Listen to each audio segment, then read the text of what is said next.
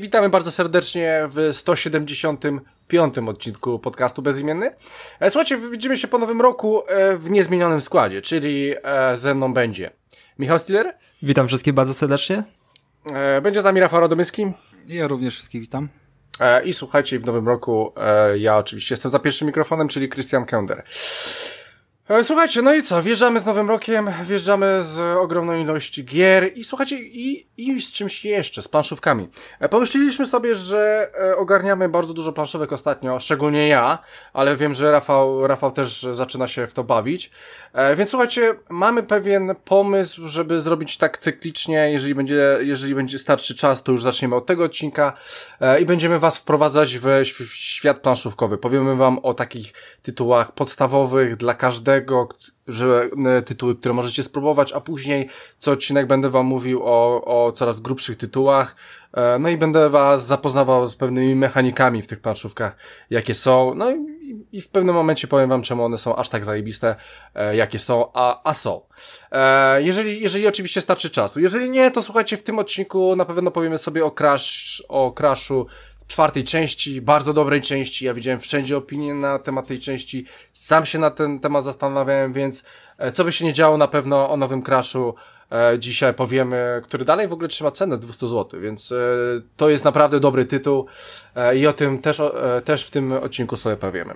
Dobra, słuchajcie, więc ruszamy z naszym Hyde Parkiem. Mamy 7 styczeń 2000, 2021 e, i wjeżdżamy e, z wiadomościami od Michaela. Michael, co tam u ciebie w nowym roku? E, przeprosiłem się z Call of Duty, bo jak byłem na Modern Warfare obrażony tak w święta, gdzieś przeglądałem na Xboxie oferty świąteczne, jeśli chodzi o, o promocję na gier i wyświetliło mi, że Black Ops Cold War jest po prostu w tej edycji przejściowej, że przejście na kolejną generację zeszło z 80 euro na 69, czyli cenę standardowej gry, więc pomyślałem, ok, jeśli mam Xboxa e, nowego w planach, to dlaczego by sobie już nie kupić w tej fajnej cenie? I sobie po prostu... Michael, jeszcze raz tą cenę możesz podać? Chyba z 69, czyli standardowa e, cena gier nowych, nów, nówek po premierze. 69 e, euro, euro tak? Czy 59, czekaj. Jakoś w promocji było, bo wiem, że, że za wysoka już mi była to wiem, że cena też było. Tej, tej wersji przejściowej, no i ta właśnie ta wersja przejściowa zeszła do, do ceny normalnej wersji, która czyli, nie... Z, czyli, e, czyli Michael, chcesz mi powiedzieć, że wydajesz pieniądze i nawet nie wiesz ile? To było chyba... Teraz nie wiem, teraz zapomniałem, czy to było 60 czy 70, no mniejsza z tym, ale było w promocji. To musisz mi, mi, mi dyszkę wysłać. Jak to, no i tak, E, dobra, no to co, co, co tam w Call of Duty świecie? Słyszałem, że ostatnio właśnie mieliśmy wspomnieć, że Tomek miał problem z e, Cold Warem. Pozdrawiamy Tomka, że tak, jakoś kupił na PlayStation i nie miał tej wersji nie, przejściowej? Na Xboxa. Na Xboxa? Xboxa, tak. On tak, kupił tak. na Xboxa i płyty, mm, płyty na Xboxa są oznaczone, y, wersja na Xbox One jest oznaczona, że zagrasz również na Xbox Series X, a wersja Xbox Series X jest oznaczona, że zagrasz również na Xbox One, tylko że tej ze starszej konsoli nie można upgrade'ować do wersji nowszej, jakby nie ma darmowego upgrade'a, nie ma nawet płatnego upgrade'a, y, w związku z czym ona działa po prostu we wstecznej kompatybilności stabilności, pomimo że no jakby kosztuje niewiele, niewiele w sumie taniej, nie? No, to był problem. Suma summarum, e, Tomek się ucieszył, żeby zagrać sobie w Call of Duty, ale miał wersję po prostu na starego Xboxa i nie działało to tak, jak chciał, żeby działało na Xbox Series X. Ale ja myślę, że to w ogóle Activision dało dupy, bo to oni powinni to ogarnąć. Powinna być jakaś duża informacja, albo nie pierdoli moim się w coś zdaniem, takiego, żeby zarobić. Moim tylko... zdaniem jest to taka sama różnica yy, wynikająca ze współpracy, tudzież y, większego tam większej bliskości między wydawcami a, a producentami konsol. Yy, tak samo jak w Cyberpunku, tylko na Xboxach możesz sobie zmieniać tryby, wydajność i, i, i jakość, jakkolwiek by to tam miało sens, mhm. e, a nie ma tej opcji na Playce, tak samo tutaj może po prostu nie być opcji upgrade'u na Xboxa y, płatnego już pokupnie, tak, bo nie, nie chciało się komuś tego No robić. tak, tak, tak, bo oczywiście on nie mógł, tak, on chyba to wymienił, nie wiem co on z tym robił, ale z tego co wiem to Persona, chyba... E, Boże, nie Persona, ten, yy, Yakuza potem wjechała. No tak, tak, tak. Wymienił. E, dobra, więc, a no tak, masz rację. Dobra, więc e, Michael, no i masz tego swojego Call of Duty i, co- i co tam słychać e, w świecie Cola? No i na One X sobie pograłem na multiplayerze. Nie sięgałem nawet e, jeszcze po kampanię, bo słyszałem, że jest dobra po prostu.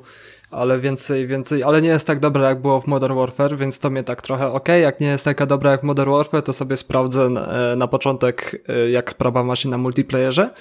I trochę byłem zawiedziony, trochę gdzieś tam Call of Duty ma, miało w swoim wydawaniu e, wersje, które pojawiały się gdzieś tam pomiędzy generacjami i te wersje nie były jakichś najwyższych lotów, bo ostatnio zaorało mnie Call of Duty po prostu przy swoim, przy wersji Modern Warfare, tam spędziłem mnóstwo godzin i, i kampania była mega, mega fajna.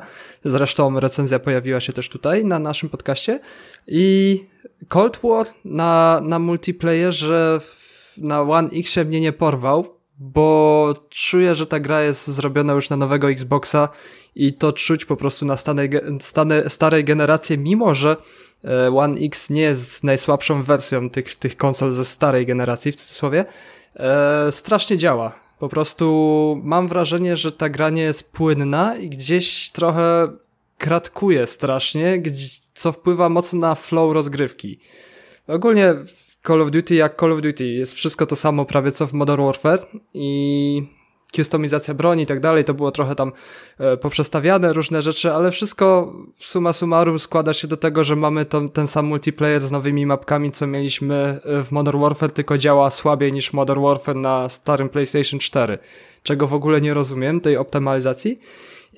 I miałem takie poczucie, że gram w tą samą grę, która niepotrzebnie wyszła. Co, co daje takie, takie wrażenie, hmm, okej, Activision y, odcina kupony, Black Opsy to jest takie rzut na nową generację i ta gra mi się wydaje, tak trochę się obawiam, że ona jest dopiero grywalna, kiedy się kupi One Xa, y, Series Xa czy, czy PlayStation 5. Bo gdzieś ta op- optymalizacja na, naprawdę kuleje i wpływa to strasznie na, na rozgrywkę. Gdzie ja jestem, należę do tych graczy, którzy raczej grają bardzo szybko. Nie grałem snajperem, tylko gdzieś tam zawsze są w akcji i, i na przedzie w tym całym zamieszaniu i, i to właśnie wpływa. Nie czuję się dobrze w tej grze po prostu. Przez, A, e, przez to, że słabo chodzi. E, Michael, ja mam w ogóle do ciebie pytanie, bo tam on, oni już się, oni chyba już się połączyli z tym e, Warzone'em całym, tak? Tam jest jakaś opcja, w ogóle e, jak się odpala Black Opsy, to jest, pojawia się taki ekran podzielony na, na trzy, którą wersję chcemy wybrać. Mamy z lewej Cold War i mamy tam do wyboru e, singla i, i multi. Na środku mamy Warzona i z prawej mamy Modern Warfare. Więc gdzieś, tak jakby to się zrobił taki mały hub dla wszystkich Call of Duty. Że, że mamy Warzona jako osobną grę i z prawej jeszcze możemy sobie dalej zakładkę przesunąć, żeby po prostu przejść do Modern Warfare, co po prostu przekierowuje do sklepu i musimy sobie Modern Warfare po prostu kupić z poziomu gry, więc jakoś to jest tak dziwnie zrobione i Warzone jest oczywiście po środku, w Warzona nie grałem, bo, bo nie podobał mi się kiedyś tam, jak już mówiłem, Warzone, więc nawet nie wchodziłem do tej gry, nie wiem co, czy tam się w ramach e, premiery Cold War'a coś pozmieniało w Warzone, to wszystko będzie jeszcze do obczajenia, to sobie zobaczę i, i kampanię, to będzie pewnie na następny odcinek i też Warzone przekierowuje mnie do sklepu, więc po części mi się wydaje, że to jest fajne rozwiązanie, bo Modern Warfare miało już to, jak już wspominałem, że po prostu stawiało Warzone jako główną, główny filar rozgrywki Call of Duty, co wywalało mi w ogóle multiplayera z jakiegoś powodu z dysku na PlayStation 4, przez co się obraziłem na Call of Duty. I ja nie wiem teraz, ym, oni chyba tak właśnie specjalnie podzielili na te, na te trzy, trzy części tą grę, że, że Modern Warfare i tak dalej, żeby po prostu zapobiec takim, mm, takim akcjom, jak właśnie usuwanie się, czy, czy, czy wpychanie Warzona na siłę, więc ja mam taki wybór, czy chcę grać po prostu w Cold War'a, czy w Warzona, co uważam za właśnie spoko opcję, a nie, że, że wszystko jest w jednym, w jednym lobby i, i jedno działa, a drugie nie działa, jedno trzeba pobrać, tu trzeba pakiet danych pobrać i tak dalej, więc mi się wydaje, że to jest specjalnie w ten sposób rozwiązane. I to, że pojawia się tam Modern Warfare jeszcze z, z prawej strony w tym głównym menu, to oznacza tylko, że oni chyba jeszcze dalej będą Modern Warfare mm, gdzieś tam wspierać, więc to mnie cieszy, bo jeśli dalej e, Cold War mnie nie będzie tak, tak pociągał na multiplayerze, to chętnie sobie wrócę do, do Modern Warfare'a, chociaż to też, nie wiem, bym musiał poczekać na nowego Xboxa, żeby stwierdzić, czy Cold War jest, jest dobrym multiplayerem, czy nie, bo po prostu w tym klatkarzu trochę ciężko się gra. Mimo, że, że ok, jest y, trochę rzeczy poprawionych, trochę rzeczy y, bardziej zjebanych, y, jeśli chodzi o, o Modern Warfare, ale wiadomo, że Call of Duty gdzieś tam szło zawsze tymi dwoma ścieżkami, że z jednej strony mamy Black Ops, z jednej Modern Warfare i to widać cały czas, że te gry po prostu są niby podobne, ale jednak różne. No i zobaczymy, co z tego wyjdzie.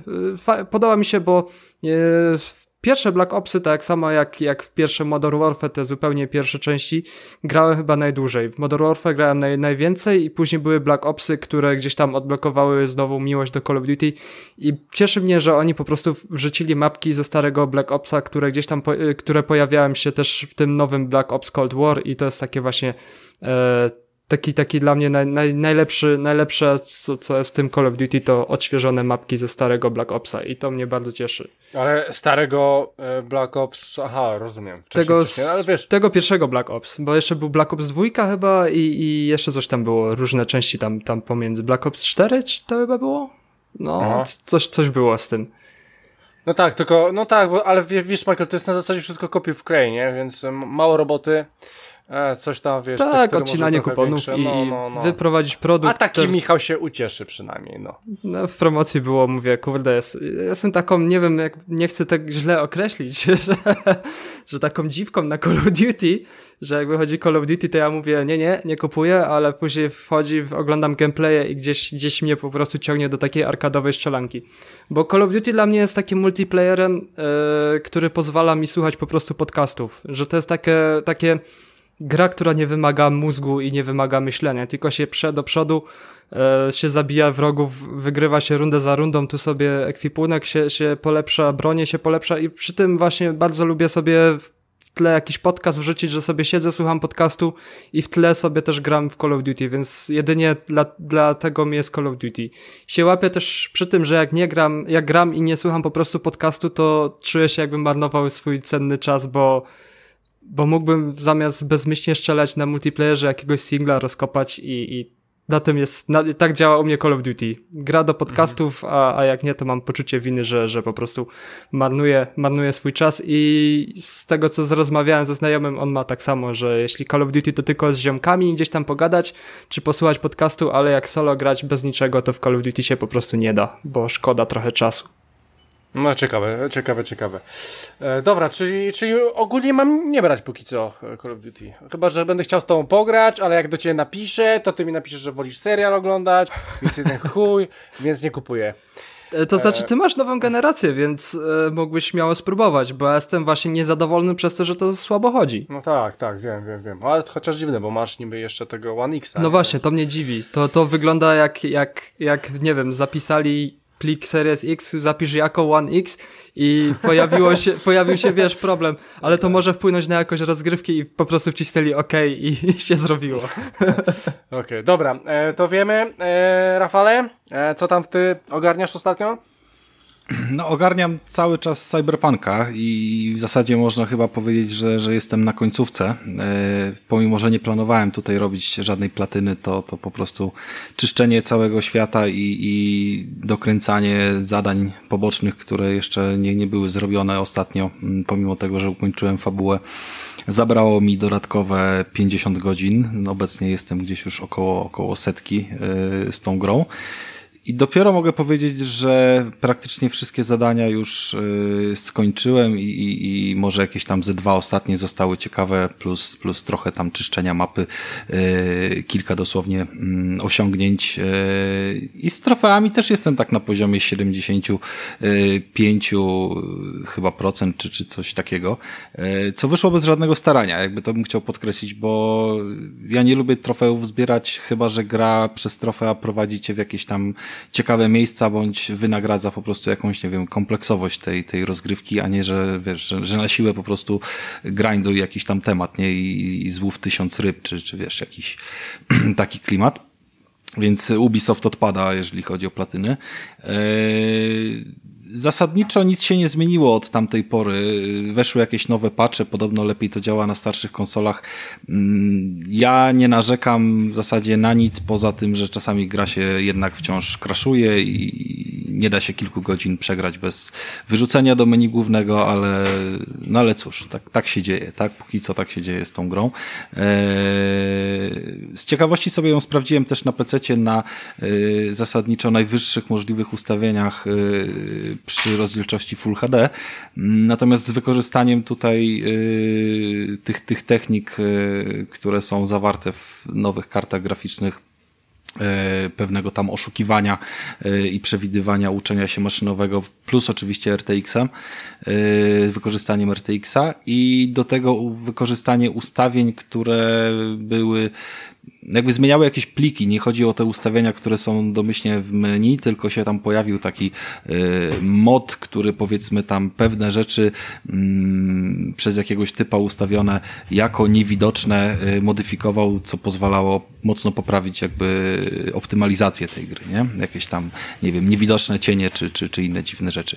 Nie wiem, co on powyłączał, bo nie dało się tutaj zauważyć, y, natomiast chodziło to całkiem nieźle. Ja nie mam żadnej rakiety, to jest jakby laptop oparty o, o kartę mm, RTX 2060 i, i wiadomo, że w, w tej wersji mobile to, yy, to to nie jest jakby zwykły 2060.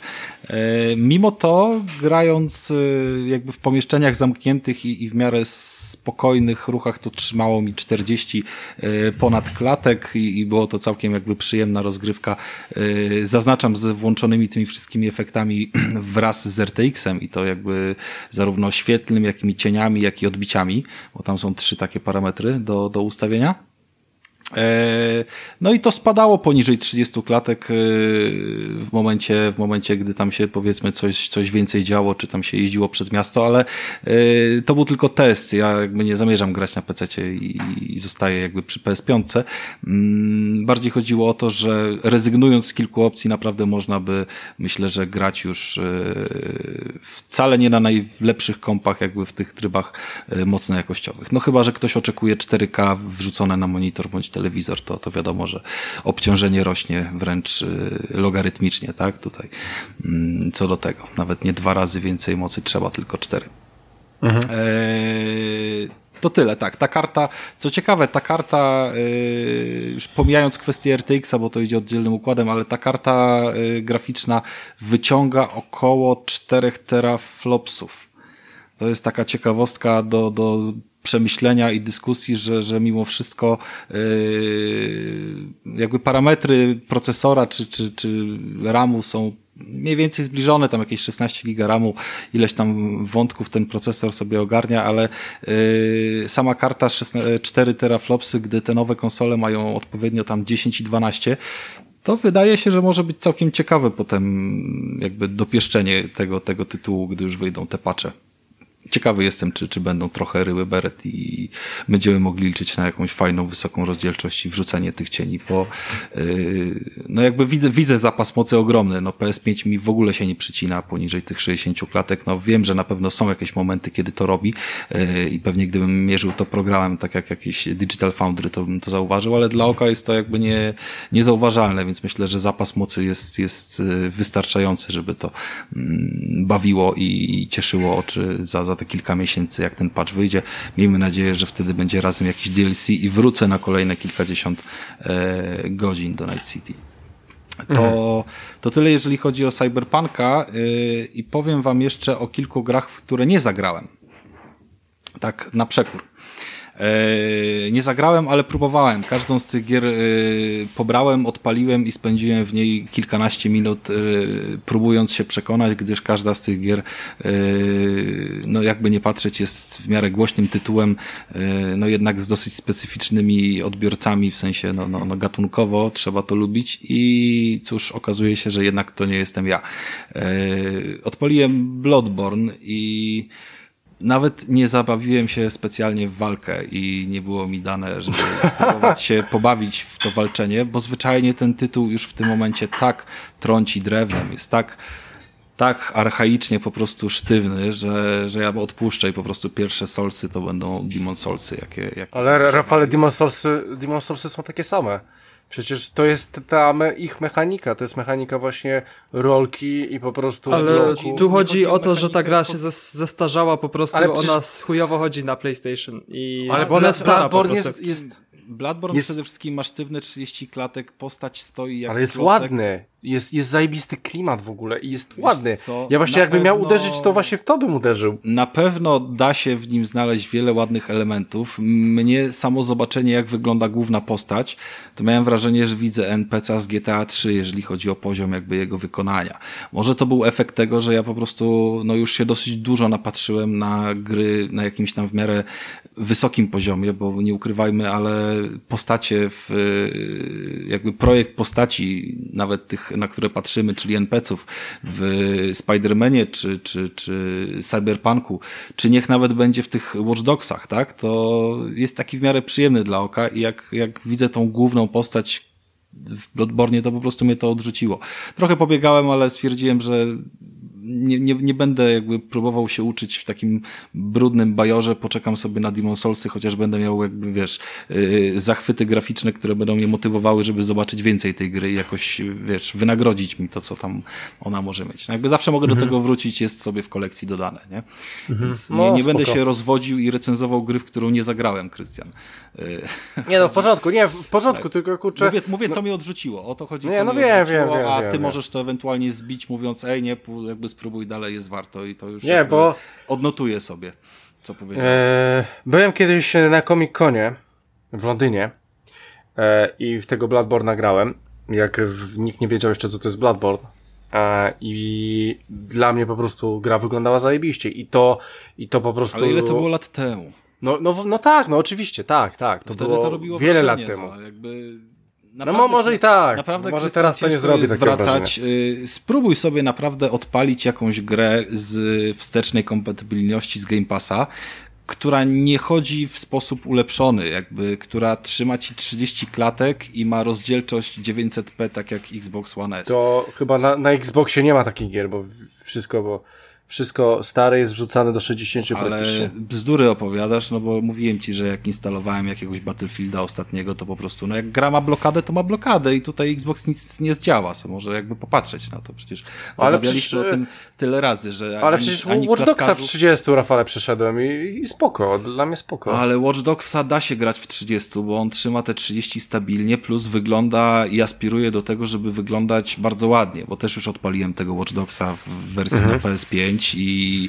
y, odbicia robią wrażenie, świat jest pełny szczegółów, jest co prawda y, dla mnie bardzo mimo wszystko płaski po tym, jak się pojeździłem sobie po Night City i, i owszem, na pewno jest tutaj element tego, że o, lubię Londyn, więc czuję się jak w Londynie i faktycznie to jest ten, ten element bardzo bardzo pozytywny, ale po prostu jakakolwiek rozmowa w Watch Dogsie, no jakby tutaj też spędziłem na razie tylko kilka godzin i jakakolwiek rozmowa z NPC-ami albo wysłuchanie dialogu to jest, wiesz, chęć ucieczki sprzed telewizora. Nie wiem, czym ty się. Rafale, Cyberpunk jest RPG-iem, Watch Dogsy nie są RPG-iem, więc nie, nie, porównywanie, ja mówię, porównywanie Cyberpunka do GTA jest, jest bez sensu, tak samo jak Cyberpunka do Watch Dogsów jest bez sensu. To są dwie zupełnie, No dobra, to są, to są dwie Dogs- zupełnie, a- a kompletnie inne gry. A czy Watch Dogsy No. do GTA można porównać? E, to już prędzej, tak, tak. To, No to, to, tam już są prędzej. zajebiste dialogi w GTA, no sorry, kurwa, no jakby... Znaczy tam jest historia przede wszystkim zajebista, tak? Aczkolwiek cała historia w Watch Dogsach nie jest zła. Wiesz co? Oczywiście... Nie, historia nie jest zła. Historia niesie za sobą ciężki klimat i, i to przyznaję, że poczucie od samego początku tego, że, że, że po prostu odebrana jest prywatność i tutaj jakby wszystko jest zarządzane jakby odgórnie, to jakby ma bardzo mocno uderza cię wewnętrznie i, Eee. i orwellowska taka jest przyszłość, która po prostu no, no, no, sieje mocny zamęt w głowie i z tym się zgodzę, ale y, takie momenty jakby coś tutaj poszło nie tak chyba E, e, Rafale, braku bo- pomysłu, że podejście do każdego, no poczekaj, podejście do każdego NPC-a i zaczęcie dialogu, no siema, jesteś gotowy na to, żeby przejść, yy, wiesz, żeby zmierzyć się z tym syfem, nie? No kurwa, jakbym szedł do Biedronki, by podszedł do mnie taki... No dobra, taki- wiem, wiem o co ci chodzi. Wiesz o co chodzi. Wiem o co chodzi, tylko że, że, Kompletnie bez sensu. że bierz pod uwagę, że w GTA akurat miałeś bardzo mocno narysowane postaci, szczególnie te trzy, trzy tytułowe i ogólnie bardzo mocno szła ta fabuła w sensie w te postaci dookoła tego. Tutaj pamiętasz, że, że każda, każda postać jest, jest taka sama i każda twoja postać, którą wy, wybierasz, nie może się wyróżniać na tle innych postaci. I to jest, to jest trudne do ogarnięcia, a w GTA masz trzy, które można pompować wszystko, ich historię i tak dalej, ich kontakty. Nie, no, wiesz, oczywiście i to jest pod wielki, te postacie, mo więc... moim zdaniem to jest do całej gry na pewno wielki zarzut, chociaż próba zrobienia czegoś e, ciekawego. To, Jakby to miało ja być się- coś innego. To ja już prędzej jeszcze- dwójkę porównuj do GTA, Tak, nie? ja się, ja, ja się jakby tym nie zmęczyłem, ale właśnie sama kwestia napisania tych dialogów, żeby one, wiesz, trochę brzmiały naturalnie i, i były czymś więcej, no jakby pomaga, wiesz, bardzo dużo jest pracy włożone w jakieś tam nagrane audycje radiowe y, i podcasty, których można słuchać podczas podróżowania po mieście, podczas spacerów, które są bardzo satysfakcjonujące, bardziej niż, y, chyba, że ktoś lubi jeździć autem autonomicznie, bo to też jest y, taki, taki typowo ubisoftowy y, styl, że, że konia czy Tesla można, wiesz, na autonomiczny tryb ustawić, nie? Yy, ale, ale no gdzieś to tam się odbijało. Ja daleki jestem od tego, żeby to porównywać do Cyberpunka, chociaż yy, wiele osób to na pewno yy, mimo wszystko robi, bo gdzieś tam uderza tym klimatem To- to nie przyszłościowego powinni. miasta i tak dalej, ale nie powinni, to są inne gatunki i, i ja się z tym zgadzam, ale, ale boli mnie to takie spłycenie tego tematu i, i taka jakby na siłę jego fantazyjność, bo tam jest po prostu mm, chciałbym więcej głębi, o po prostu tak. Nawet już nie chodzi o głębię samej pojedynczej postaci, które zmieniamy co chwila i, i nawet mi się podoba y, pomysł. Wiem, że tego nie można zmienić już po pierwszym wyborze, ale y, kusiło mnie, żeby grać na permadeath i, i po prostu, wiesz, nie wiązać się z postaciami, które się przeżywa znaczy, które nie przeżywają jakby danej misji, to by było całkiem spoko. Zastanawiające jest też to, nie wiem, czy to jest kwestia wybranego poziomu trudności, bo ja gram na normalnym, ale dlaczego się dzieje tak, że jeżeli giniemy, to może ty to rozkminiłeś, jak grałeś dłużej, yy, No. to wracamy jakby do punktu sprzed danej misji, ok, ale wszystko, co zrobiliśmy do tej pory jest już zrobione, tak? Czyli hipotetycznie, jeżeli zebraliśmy rzecz, którą mamy ukraść i giniemy uciekając, to odradzamy się jakby przed mapą już, już mając tą rzecz w kieszeni, albo wchodzimy na y, teren, który wyczyściliśmy, to wszyscy tam dalej leżą i śpią. No, To by miało sens, gdyby gdybyśmy grali w permadeath, bo ktoś Ale- inny przychodzi dokończyć zadanie, nie? Ale odradzasz się tą samą postacią i... Ale tą samą postacią się nie, od, obra, o, nie odradzasz, Rafale, raczej.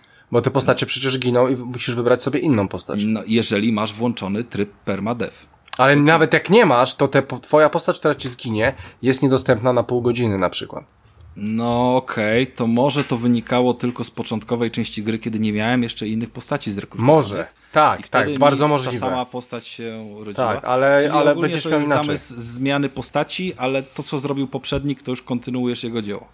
Bardzo możliwe, tak, tak, tak, tak. W sensie, że No to, co jest w, w grze się zapisuje. Wiem, że później będziesz miał takie misje na zasadzie bossów i innych rzeczy, no to No To trzeba też za jednym sumie- zamachem pewnie, ale to jest dziwne. Tak, to jest chyba tak. jakby, to jest taki mechanizm, którego nie spotkałem jeszcze.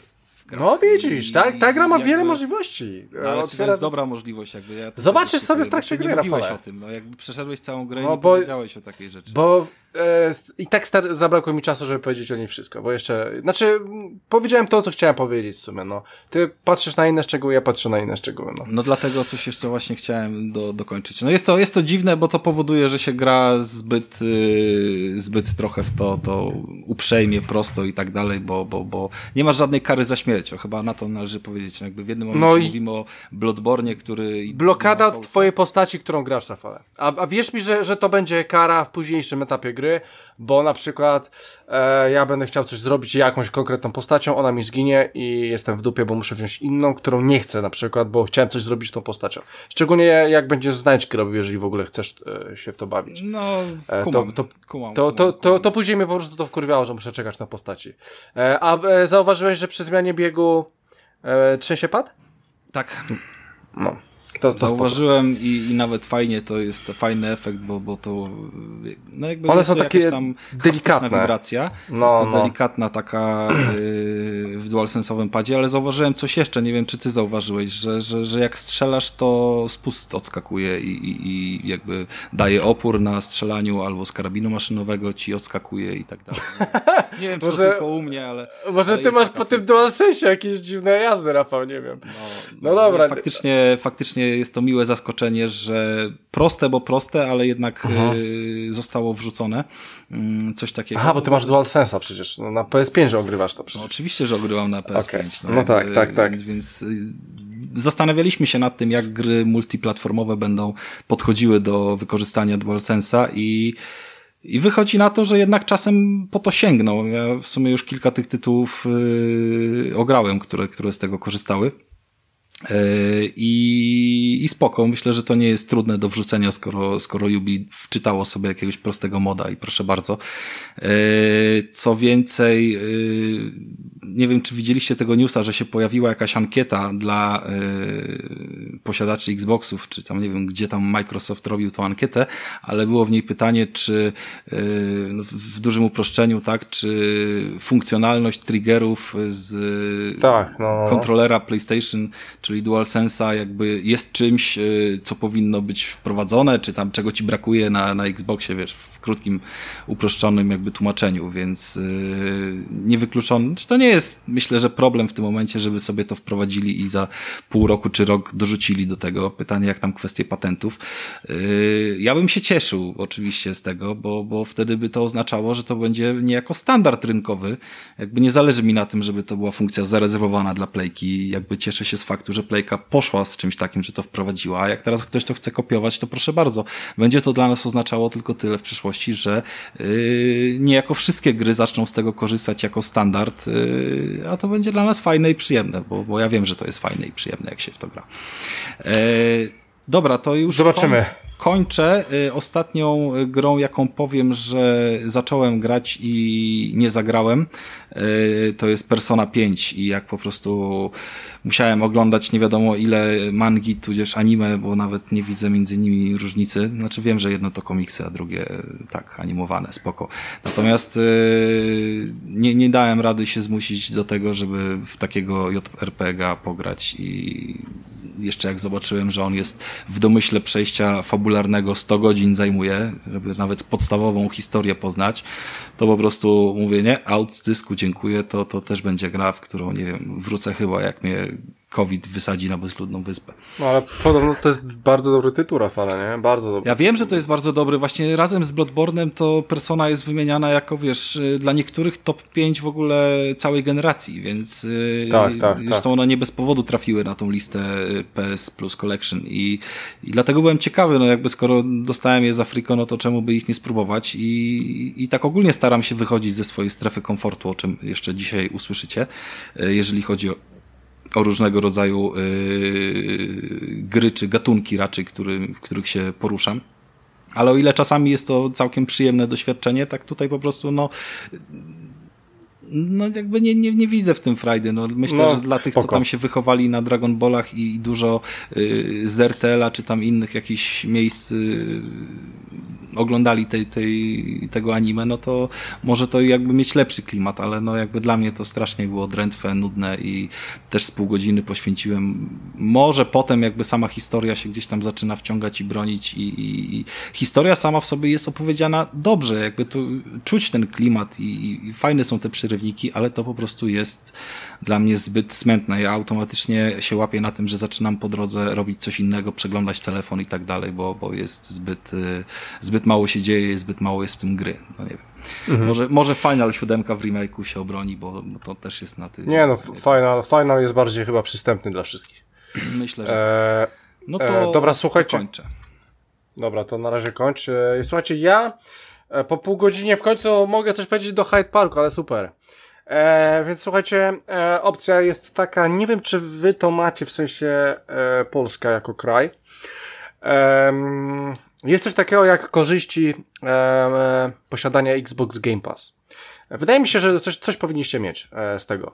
E, I słuchajcie, i tam są bardzo fajne rzeczy. Przede wszystkim chciałbym teraz powiedzieć coś Michałowi, że Michał, e, będąc w kryzysie, może, może odpalić dzisiaj Dead, Dead by Daylight, ponieważ za darmo, Michale, jak odpalisz sobie aplikację Xbox Game Pass i wejdziesz do niej i masz tam zakładkę korzyści, to możesz sobie wygenerować kod na Dead by Daylight z nową postacią, clownem, jakąś tam postać. e, Kate Denson za darmo. I sobie wpisujesz, i sobie, w, i sobie ściągasz, i masz za darmo postać w Dead by Daylight. Działa to też na PC. Na Xboxie i na PC. Tylko czy to chcesz. działa na wersji Steamowej, na której ja gram? Eee, nie wiem. No. Ale, aha, aha. A czy twoja wersja różni się od wersji Xboxowej? Bo moim zdaniem nie powinna. Nie w sensie różni się, PC-towa. ale- Tylko jest inne się, konto ale po prostu. inne konto jakby. No Ale konto jest chyba... Steama z nie ma nie, konta? łączysz. Odpalasz grę i odpala ci się Nie, automatycznie wiem, wiem, Steam, ale żeby sprawdzić wiem, ale, licencję. ale tak, chodzi mi o to, że czasami wchodzisz te online'owe gry i wpisujesz coś, wiesz, w online'owej grze. O to mi chodzi. Mi się wydaje, że Xbox, y, Xbox Dead by Daylight z Game Passa na PC ma inne konto po prostu niż Dead by Daylight e, z konta Steamowego. Na przykład teraz jak graliśmy kiedyś tam sobie parę rundek zagraliśmy na Xboxie, to mi się wydaje, że ja mogę te konto po prostu z Xboxa po prostu kontynuować sobie rozgrywkę na PC. W ten sposób to działa. Ale nie mogę na przykład chyba przenieść e, konta Steamowego na, na grę z Game Passa. Bym Bardzo musiał możliwe. wtedy od nowa wszystko grać. E, Bardzo możliwe. Więc e, Michale, nic jest tutaj na przeszkodzie, żeby grać od nowa, tak? Bo masz za darmo Nie, Passie bo ja już mam Daylight. postacie, już mam tam na najwyższych Nie, no levelach wiem, i oczywiście, killerów mam tak. kupionych. E, oczywiście, że tak. Więc, e, no dobra, no to tylko mówię. Ja sobie na Xboxie już zainstalowałem, już pobrałem, mam je. E, no ty niestety mógłbyś też, ale, ale wolisz być na Steamie, więc jesteś na Steamie. Ale słuchajcie, bo poza tym tam są jeszcze jakieś głupoty na te korzyści różne w różnych grach. Na ogół w free-to-playkach. E, jest nawet coś do Discorda. E, można sobie jakąś postać chyba zrobić, nie wiem, e, trzy miesiące jesteś nitro, nie wiem co to jest nitro, albo chyba opcja nitro, nie wiem, nie korzystam Emotki, polepszanie serwerów i tak dalej. To no, daje. więc e, za, za 3 miesiące, ale słuchajcie, skorzystałem w końcu z Disney Plus za darmo na e, miesiąc. E, no i wyobraźcie sobie, że wczoraj e, odpaliłem to sobie wszystko, został wygenerowany kod bodajże, albo wszedłem na Disneya, ble ble, zrobiłem dane, login, hasło, no i mam na miesiąc za darmo Disney Plus. W Polsce jeszcze usługi nie ma, tylko ja mam z Michałem i wyobraźcie sobie, że odpaliłem Mandaloriana, co tam, e, ale tylko jeden odcinek. E, I ogólnie w, w, ba, bardzo fajny będzie to, ten serial, będę go oglądał. Co mnie w ogóle zdziwiło, że wyobraźcie sobie, że te odcinki nawet 40 minut nie mają. E, taki dosyć Są krótkie standard. właśnie. I, I one No. są właśnie intensywne i krótkie. E, Ja, ja w ogóle, bo ja właśnie skończyłem trzeci sezon Westworld, gdzie każdy odcinek trwa 55 minut, a ostatni 70 chyba dwie, a tutaj na, mam odcinki po 37, 8, 9 minut. Tak, tak trochę dziwnie, nie? Gdzie jeszcze masz 3 minuty samego outra na koniec. A, jeszcze masz, jeszcze chyba drugi tak trochę odpaliłem i było, e, co było w ostatnim odcinku, nie? Więc, No to też jest. Fuck. E, Czy ja E, mówiłem, że skończyłem w ogóle Mandaloriana? Chyba nie. Bo nie, trochę to- to- pamiętam, że zjechałem, ale to mogę za chwilę opowiedzieć. Tak, tak, to opowiesz. E, chcę, chcę tylko powiedzieć, że Disney Plus jako usługa bardzo fajna, bardzo dużo fajnych rzeczy jest. E, na, na National Geographic, nie wiem, e, ty masz jeszcze e, Disney Plus, Michale? Oczywiście, nawet film oglądałem ostatnio. To, to jakiś fajny, nawet na National Geographic jest jakiś fajny e, serial o kosmosie, jeden sezon. Nowy, 2020 albo 21 już nawet. Nie, nie, nie wiem, 20. Bardzo fajny serial o kosmosie. E, nie wiem jeszcze. Ogólnie usługa jest bardzo fajna. E, wy, wygląda to dobrze, zbliżo, jakościowo zbliżone jest to do Netflixa, tylko ja mam problem z dźwiękiem przestrzennym. Nie wiem czemu, ale mi nie dekoduje to tak jak powinno, tak jak Netflix to robi. E, I nie wiem, gdzie jest problem. E, jeszcze będę na to zwracał uwagę. E, No ale ogólnie bardzo fajnie, intuicyjnie, no kurczę, tej zawartości jest takiej konkretnej mało, wiem, że WandaVision wjeżdża e, w połowie tego miesiąca, ciekawe czy wrzucą wszystko, e, czy będą jebali nas po jednym odcinku. Ale ogólnie usługa jako, jako ogólnie bardzo fajna, myślę, że na miesiąc, myślę, że po miesiącu raczej jej nie przedłużę, bo skończę te dwa sezony Mandaloriana i może za rok, jak już bardziej się ogarną, e, to może to walnę, wiem, że jeszcze tam Mulana chcę obejrzeć i ten e, film Soul, e, animacja Pixara, może być też dobra, Soul czy Saul, już, już nie jestem do końca Soul. pewna. Chyba. Soul, ale no, no właśnie muszę to ko- koniecznie obejrzeć, bo, bo to Pixar, więc Pixar robi bardzo fajne animacje. To zaraz więc ci słuchajcie- o tym. E, a, no widzisz. E, więc e, słuchajcie, jeżeli chodzi o, o korzyści posiadania Game Passa, są bardzo fajne. E, Właśnie przedstawiłem wam dwie, dwie fajne rzeczy, które mnie spotkały. E, dobra, więc po mnie był, powinien być Michał, więc Michale, No to pogadamy sobie o tym filmie, bo No, no, no. już jesteśmy w tym temacie, najpierw no jeszcze właśnie o... będę go oglądał zaraz. Ale jak wspomniałeś o Mandalorianie, bo trochę zjechałem ten, ten, ten serial, że a, mogłoby być lepsze i tak dalej, ale dociągnął się w końcu sezon e, drugi do końca i chyba to jest całkowite zakończenie Mandaloriana, jeśli o, o Tak? chodzi. Y, Tutaj nie będę teraz spoiler, spoilował, co tam się wydarzyło, ale historia, która była taka trochę rozkopana na wszystkie strony, spięła się fajnie e, w całość i ostatnie kilka odcinków to jest właśnie takie fajne zamykanie tego serialu, gdzie ludzie na Twitterze w ogóle wow, zaczęli płakać, e, ze szczęścia skakać i tak dalej. Okej, było w ostatnim odcinku fajne wydarzenie, tutaj bez spoilerów żadnych i naprawdę warto ten serial, teraz to jest taki... Mm, tym, co się wydarzyło na końcu, takie topkę serialową u mnie wskoczyło. Że naprawdę warto, warto posiedzieć i sobie e, te, te, no jak już mówiłeś, nie są to odcinki długie i te odcinki są właśnie tak intensywne, że one, one po prostu szybko mijają, że się zaczyna i akcja się dzieje i odcinek się kończy, nie ma bez, bezsensownego przedłużania, więc ten serial jest taki fajny, spójny, zbity, mógłby być dłuższy, ale jakby był jeszcze jeden sezon, to mi się wydaje, że za bardzo by się rozciągnął, co po prostu wpłynęłoby na jakość tego serialu. Jest zrobione raz porządnie i, i to mi się podobało. Końcówka była mega. Mam nadzieję, że. A końcówka też zdradza coś na temat in... nowej, nowej pozycji, która przyjdzie chyba w grudniu 2021, więc dla każdego tam jest e, fajny wink-wink na końcu i, i każdy fan Star Warsów ma tam powód do, do radości na pewno po zakończeniu drugiego sezonu, więc e, oszczę sobie zęby na następne wydarzenia, jak co tam Disney będzie w, w Star Warsie robił. E, no i co Disney robi dobrze, to filmy, to Pixar. E, film Soul Mhm. właśnie, czyli w przetłumaczeniu, bo nie wiedziałem jak to na polskie, musiałem sobie, sobie googlować. Po polsku ten tytuł nazywa się Co w duszy gra. Wiadomo, Soul i Co w duszy gra, znaczy to, jak to polskie tłumaczenia mają e, w sobie, że, że potrafią trochę odlecieć. Wow, Pixar zrobił naprawdę kozak robotę i tutaj właśnie współczuję właśnie użytkownikom w Polsce, bo ten film miał trafić do kin, a kina są w Polsce zamknięte, a w Polsce też nie ma Disney Plusa, więc taka pozycja właśnie jak Soul to jest wielka strata, jeśli chodzi o widzów, bo to jest pozycja, która Pixar znowu robi kolejnego kozak, kolejny kozak, kozacką animację, która jest to trzeba zobaczyć, więc Krystian, zobacz to, to jak najprędzej. Zobaczę, zobaczę. No, mam na to miesiąc, więc spoko.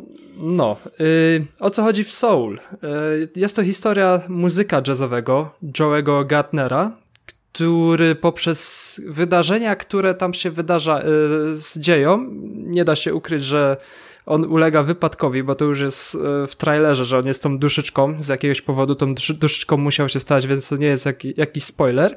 I te wydarzenia, co tam ta duszyczka gdzieś tam go między światami prze, prze, przekłada się, ta, ta, ta postać Joe'ego, e, nakłania go to wszystko, co on widzi, przeżywa nad przemyślaniem sensu i celu swojego życia. To jest muzyk jazzowy i on po prostu żyje dla jazzu i pokazują mu te jego wydarzenia, ta śmierć, ta, ta, te bycie w innym świecie, czy jaki jest sens jaki jest y, cel w życiu, więc to była, to jest taka animacja, która mm, mi się wydaje, że ona nie jest dla dzieci, bo ona była w jednych momentach trochę creepy i tak dalej, ale zwykle gdy oglądamy jakieś, nie wiem, takie typowe Toy Story i tak dalej, to mamy akcję, która jest e, ukierunkowana dla dzieci, że mamy różne tam takie, takie rzeczy, które uderzają w poczucie humoru dziecka i rodzic też może zaczerpnąć coś od siebie, dla siebie z takiego filmu, a Soul mi się wydaje, że to jest e, produkcja bardziej skierowana dla osób dorosłych i oglądając ten film zastanawiałem się, co tutaj muszą, mogą dzieci dla siebie wyciągnąć i dzieci się po prostu na tym wynudzą. A mnie, jako już, już powiedzmy osobę dorosłe, naprawdę uderzył ten film tak do serca i naprawdę kilka rzeczy skłaniało do, do przemyśleń, bo dzieci nie myślą nad tym, e, nad sensem życia, jak kruche może być życie, że, że jednego dnia ktoś jest, a następnego dnia już go może nie być. Więc e, ten film gdzieś tam e, przekłada właśnie taki, taki przekaz, daje, taki przekaz dla osób dorosłych nad przemijaniem życia, gdzie, gdzie ci, dzieci, nie wiem, 12-13-latkowie zupełnie o tym nie myślą i zupełnie tego nie zrozumieją, a ten film jest oparty na takich przeżyciach i na takich rzeczach do rozkminiania. E, więc nie wiem, ciężko określić, czy to jest, czy dzieci naprawdę będą się dobrze bawić. Bo to jest taki film właśnie dla dorosłych. I oczywiście dźwięk, animacja, Pixar, y, dużo jazzu, jeśli ktoś lubi jazz, będzie w Siódmym Niebie, bo ten film jest wypełniony po prostu dźwiękami jazzu, jest, jest wspaniały rytm tam cały czas, wspaniały klimat, no i animacja, najwyższa półka, Pixar naprawdę, jak już myślałem, że lepiej się nie da, to wychodzi Pixar i, i wywala taki film jak Soul, który naprawdę chwyta za serce i animacją, dźwiękiem i, i całym klimatem, który płynie z tego filmu, więc polecam jak najbardziej e, dla osób dorosłych. To jest pozycja, którą trzeba zobaczyć i, i trochę miałem taką chwilę, że ten film się skończył i, i oglądałem napisy i tak się zastanawiałem właśnie nad, nad tak, tak, takie miałem chwilę, moment, moment zastanowienia się, więc, więc ten film naprawdę działa, ten film jest naprawdę do polecenia, jak najbardziej. Mhm. No to trzeba będzie, ja na pewno go obejrzę. E, to teraz wchodzi e, Rafał i Rafał mówi, co tam u niego słychać. Mm, no cóż, mogę chyba kolejnym y, takim rzutem y, z, z, z PlayStation Plus Collection pochwalić się, że zaliczyłem e, połowicznie, połowicznie w sensie, że, że całą grę jakby miałem okazję zobaczyć, ale graliśmy gdzieś tam na zmianę e, ze szwagrem i, i tak przy okazji jakby e, okresu sylwestrowego wciągnęliśmy mm, rezydenta siódemkę o podtytule Village bez wykorzystania VR-a, tylko, tylko jakby w klasycznej odsłonie. Mm, to jest chyba pierwsza, która wyszła z FPP, z tego co mi wiadomo. E, nie śledzę tego za specjalnie, bo, bo, bo Resident nigdy nie był moim gatunkiem i no ja ogólnie nie lubię zgnilizny. E, nie, nie za specjalnie mnie ona zachęca do gry. No ale tutaj postanowiłem, że jednak e, pokonamy tą grę, że, że nie jest jakby ona zbyt długa, że przejdzie sobie, jakoś damy radę. No i faktycznie w ten sposób można było się trochę więcej pośmiać niż yy, pobać yy, w różnych sytuacjach i wspólnie gdzieś tam szybciej porozkminiać zagadki, które są tam wrzucone. Muszę przyznać, że jakby same zagadki odnośnie tego, co gdzie yy, pasuje i gdzie ewentualnie można coś znaleźć, y, jak do siebie coś dopasować, jak zdobyć strzelbę, czy, czy coś naprawić, czy coś podmienić i tak dalej, to są całkiem fajne i, i to jest chyba najmocniejszy punkt tej gry, który, który mi się podobał. E, co do całego klimatu, znaczy no, rozgrywka to, to w ogóle jakby jest temat e, poza, poza komentarzem, bo rezydent e, jest dokładnie taki, jaki ma być, czyli nie tłumaczymy sobie w jakikolwiek sposób naturalnością ruchów bohatera, tylko po prostu on nie może do tyłu się szybciej ruszać, bo, bo zwyczajnie na tym polega gameplay, żeby był ograniczony jakby moment wycofania i że do tyłu idziesz z prędkością 20% tego, co możesz iść e, do przodu, tak, żeby nie, nie robić sobie tutaj jakiegoś raszu i wiesz, uciekania, strzelania do tych zombiaków tak na ślepo. Mm, no, fakt faktem, że trzeba było też odpowiednio każdego bossa rozkminić, e, nie byli oni jakoś, jakoś przerażająco y, trudni, bardziej, bardziej chyba ilość ewentualna przeciwników tych, tych klasycznych mogła mm, czasami irytować, szczególnie jak się wyczerpało zasoby yy, apteczek czy tam różnych innych yy, naboi, powiedzmy, które, które powodują, że no, możemy na odległość, a nie tylko z użyciem nożyka, scyzoryka, czy tam innej takiej broni obuchowej korzystać.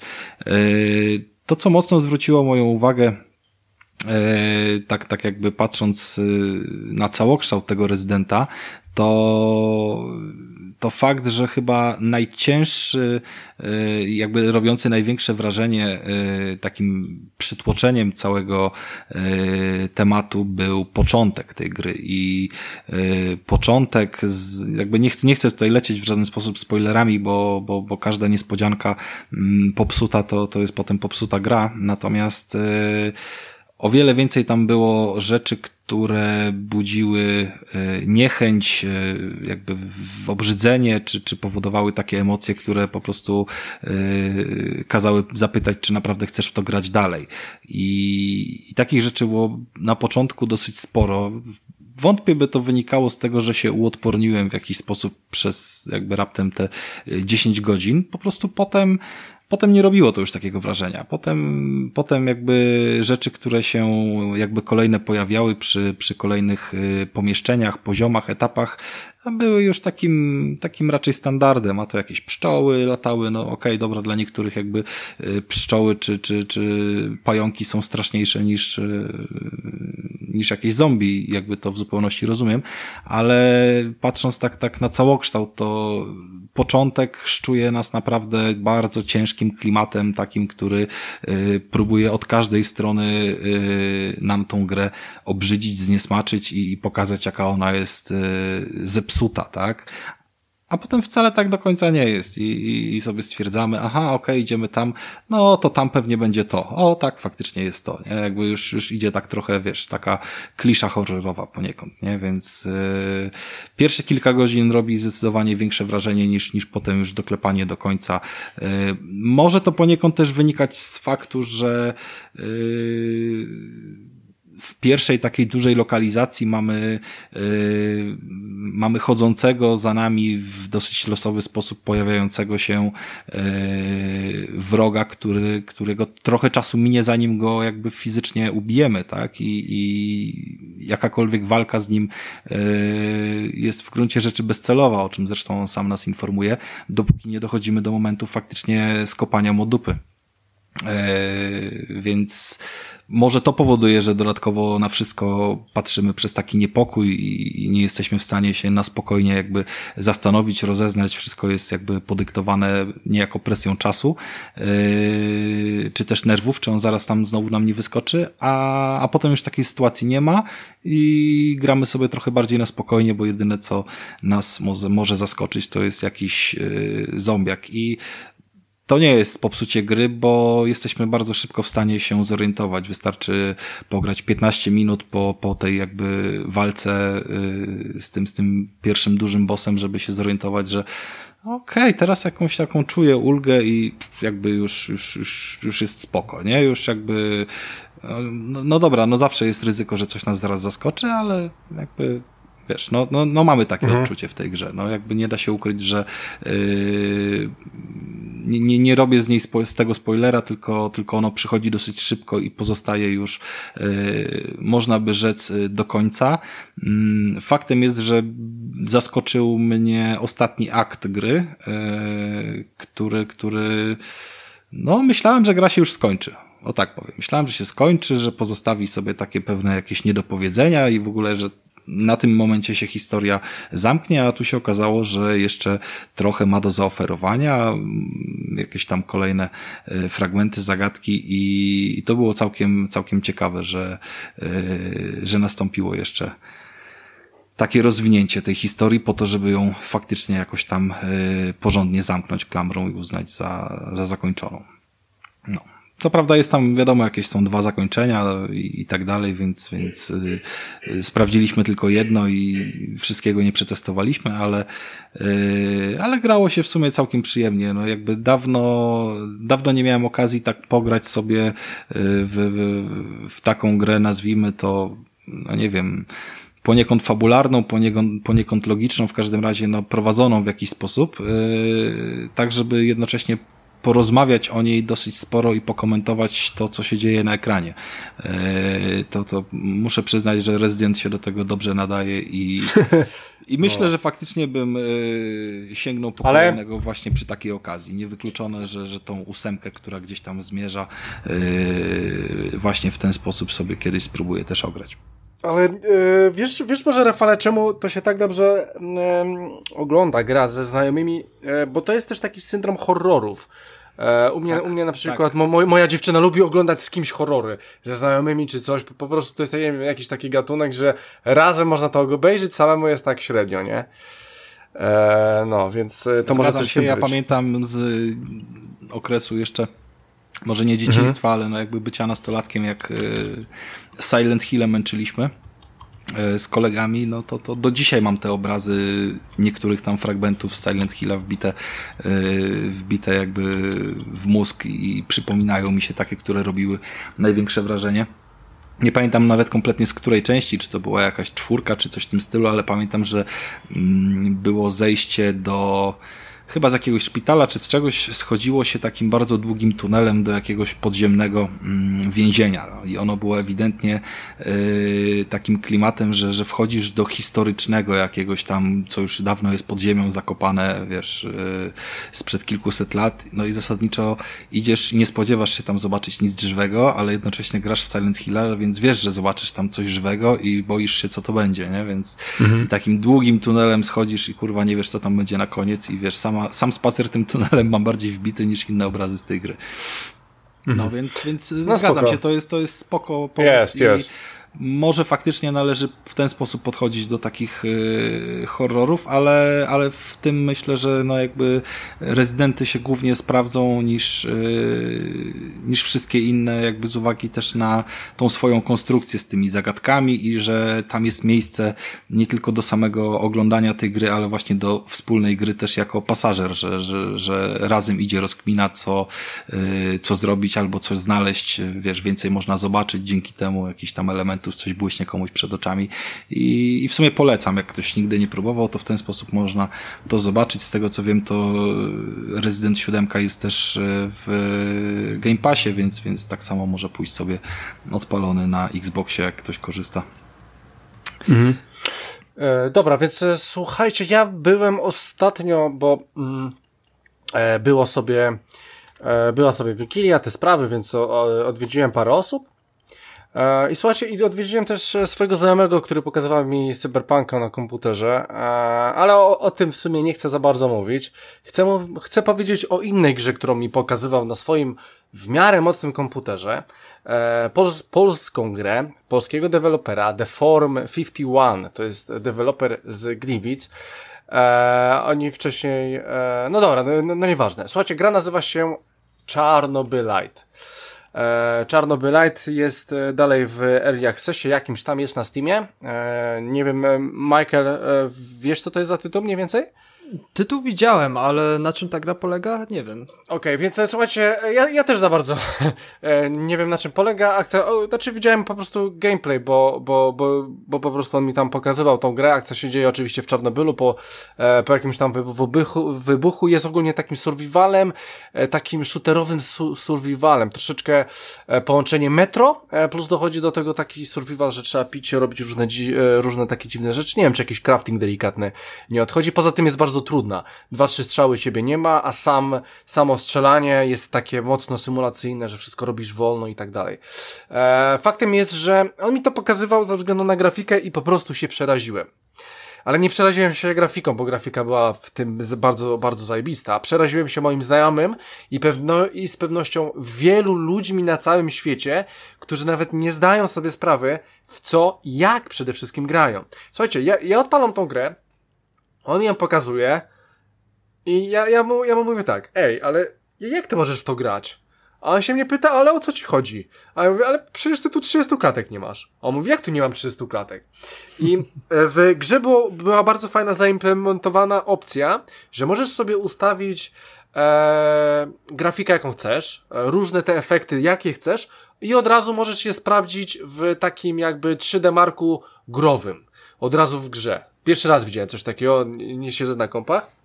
Na Faktem jest, że w Tomb Raiderze jest coś takiego, ja sobie testowałem. Aha, aha. No to, no to widzisz. Ja ogólnie i, i, tylko w tym trybie pojawiał się też klatkarz, no nie? Więc, e, więc ja od razu wszedłem, zobaczyłem, o jest taka opcja, no i pyk. I, pa, i, i mu pokazuję, zobacz, 20, 21, 22, 23 i cały czas masz taki klatkarz.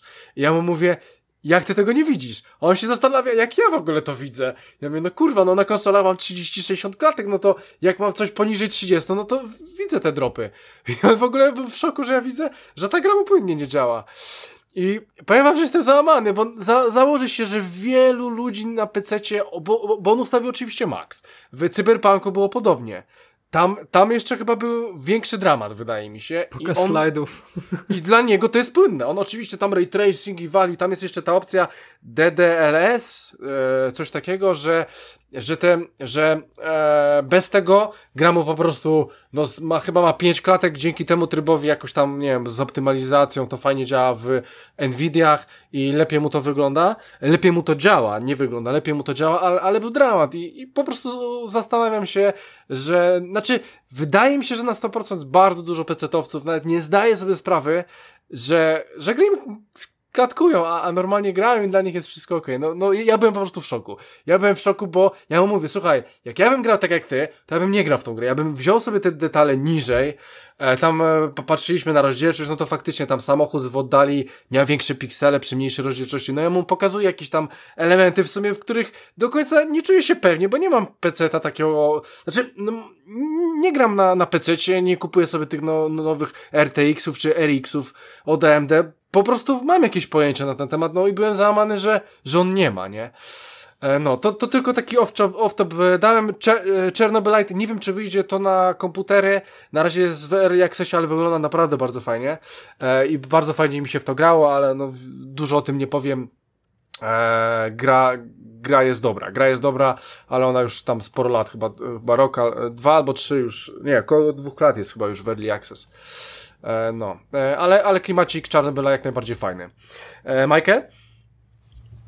Mm, jak mówiłeś o tym, o, że, że ludzie na PC-tach nie mają pojęcia jak grać, to hmm. mam znajomą, która gra w Dead by Daylight czasem z nami i jak jest zimowa mapa, to dla niej już to jest niegrywalne, bo śnieg po prostu pada i jej laptop już, już się wykracza na tym, więc jak jest nie, nie wiadomo jaka jest mapa, wiesz, przed, przed grą, bo sam grałeś i, i ona się tylko pyta, jaka mapa? A ja mówię, zima. O nie, to nie pogram. Ale, ale to też jest śmieszne, bo gra nie wydaje się, że miałaby jakieś duże wymagania, nie? Tak, ale jak grasz na jakimś starym sprzęcie, to to. No tak, no tak, no tak. To no, się przy śniegu wykracza. No, to jest ta, taka, anegdotka. Dead by mhm. Daylight to musi być co odcinek teraz. E, grałem fajną grę. E, Mięso? Mięso, mięso, mięso, mięso, Super yes. Meat Boy Forever. mięso. I tutaj no. na początku zderzyłem się z takim pececiarstwem, bo grałem w to na Epic Game Store, bo jest, ta gra jest na Steamie, można Ale... sobie wyszukać i sobie dać na listę życzeń. Ja sobie tak pomyślałem, ej, super, e, jest Meat Boy, kiedyś tam wyjdzie, nie, sobie dam na listę życzeń. I śmigam sobie po Twitchu, patrzę, co tam ludzie sobie streamują podczas świąt i ludzie streamują Super Meat Boy Forever. Mówię, kurde, co oni dostali jakieś yy, przed, przed, przed, przed premierą, jakieś kopie czy coś, możliwe, streamerzy i tak dalej.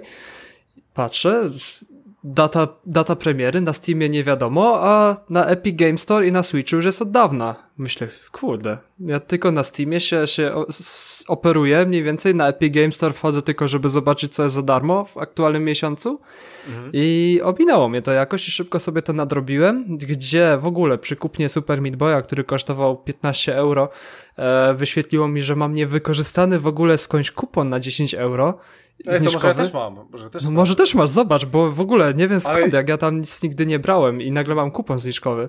Ja w ogóle nie tego wiem... nie instalowałem jeszcze, więc nie wiem, może to najpierw. nie, no, nie wiem no, skąd no. mi się to wzięło, no i okej, okay, zapłaciłem za Super Meat Boy Forever 5 euro, co było dla mnie ceną bardzo spoko, jeśli chodzi o, o fajną produkcję.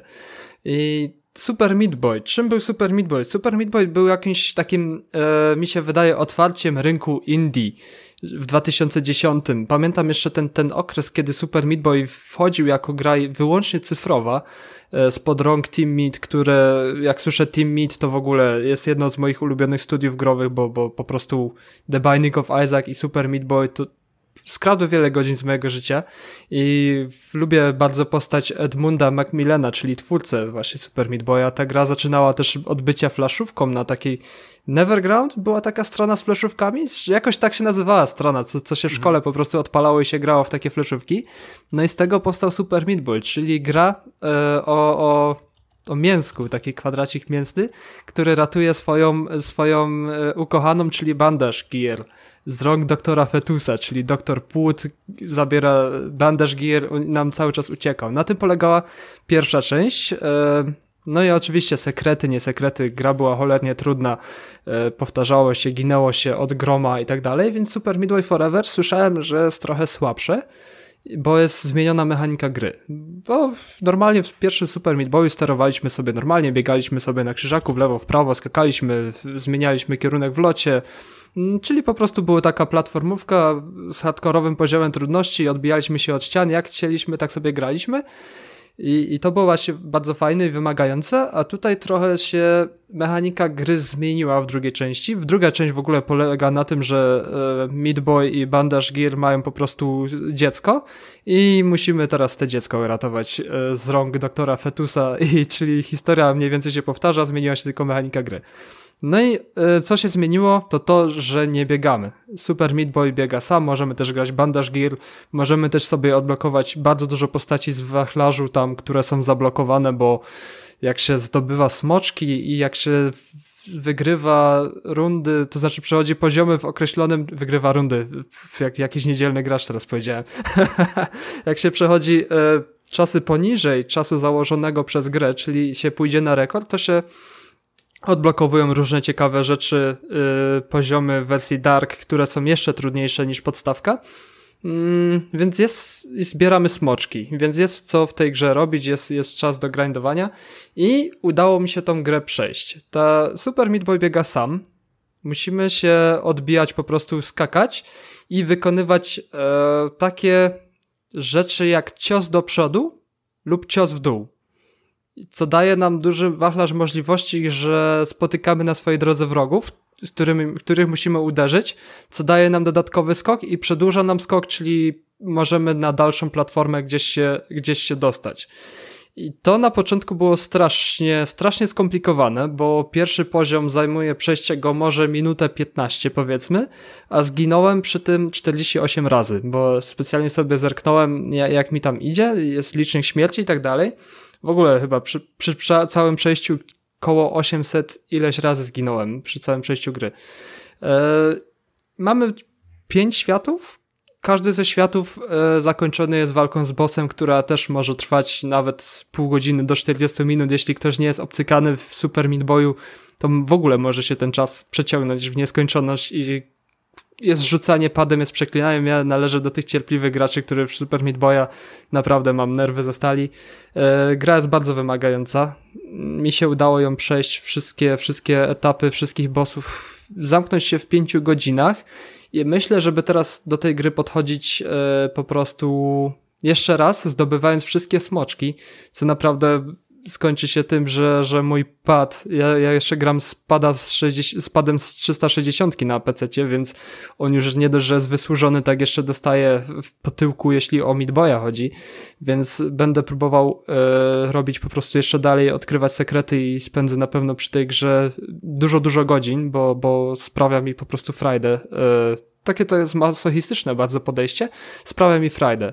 E, jest dużo różnic w porównaniu do Super Meat Boy Forever. Fani Super Meat Boya właśnie narzekają na tą mechanikę gry, że po prostu ta gra e, trochę obcina, jeśli chodzi o możliwość e, przechodzenia poziomu w innym innym stylu niż, niż nakazuje nam gra, bo tutaj mamy, biegamy w prawo, w lewo, Midboy biega samy, tylko musimy skakać i dopasowywać się do tych wrogów, którzy, którzy gdzieś tam stoją i po prostu przejść jak najrzadziej umierając, więc gdzieś ta gra, nie wiem czy to jest chyba pójście w kierunku um, casualowych graczy, bo hardcore, hardkorowi wyjadacze mają Midboya, a, a Forever jest taki już chyba trochę z poziomem trudności zjechanym w dół.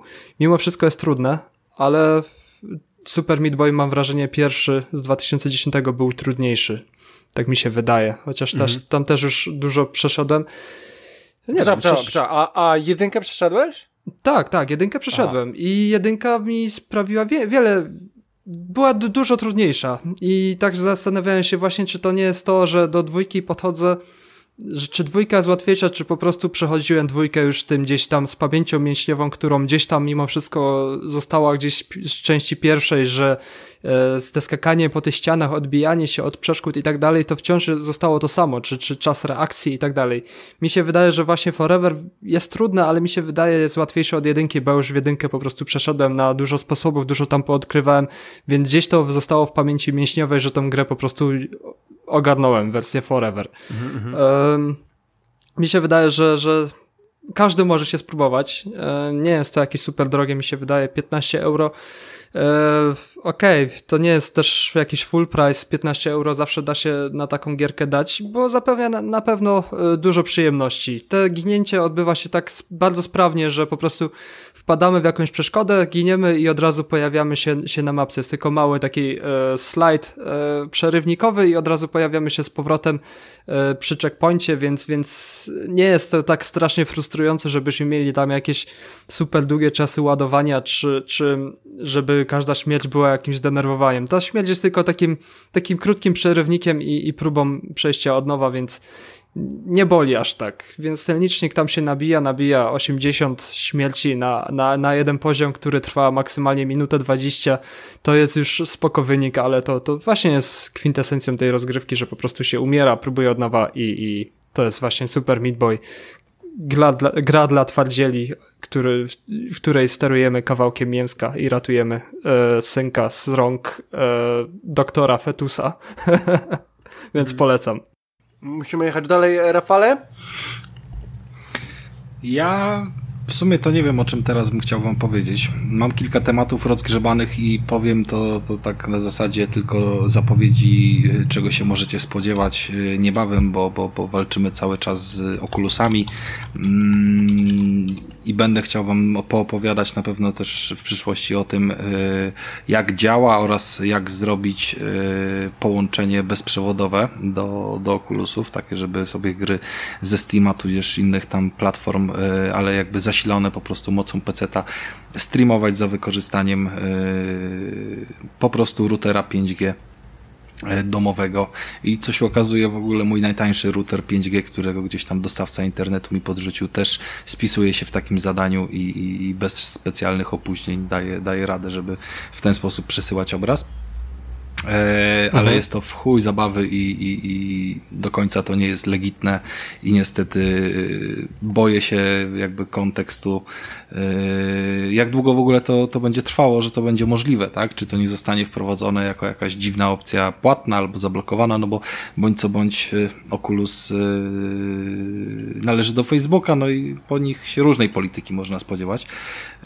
Ja wam powiem o tym teraz, a, a jeżeli chodzi o gry czy filmy, to może zobaczymy zobaczymy, czy jeszcze czasu starczy. Mhm. Więc y, mniej więcej takie kroki trzeba było podjąć. Ja zamówiłem sobie kabel pięciometrowy, ale kabel oczywiście się okazało, że nie działa i z tym kablem jest też problem taki, że nawet Oculus o tym wie, że on nie działa ze wszystkimi kartami graficznymi. Teoretycznie z moją powinien działać, ale nie do końca każdy jest pewny, czy na laptopie na pewno, y, bo to jest kwestia, gdzie jest puszczone, jakby w normalnym, y, w normalnej karcie graficznej mamy bezpośrednio na karcie wyjście HDMI, tudzież USB wysokiej prędkości prawda? I, i wystaje nam ono dumnie z tyłu e, komputera. A w laptopie mamy po prostu w obudowie i jeżeli ono jest puszczone w jakiś sposób dziwny przez płytę główną, nie do końca do karty graficznej, to może do końca nie działać. Być może jest potrzebny jakiś tam repeater sygnału, wiecie, wzmacniacz z zasilaniem, czy coś takiego. Mm, jeszcze do tego kabla podłączony. Nie chce mi się na razie w to bawić i skorzystałem z tego drugiego rozwiązania, a kabel zwyczajnie odeślę Dlatego, że nie jest potrzebny.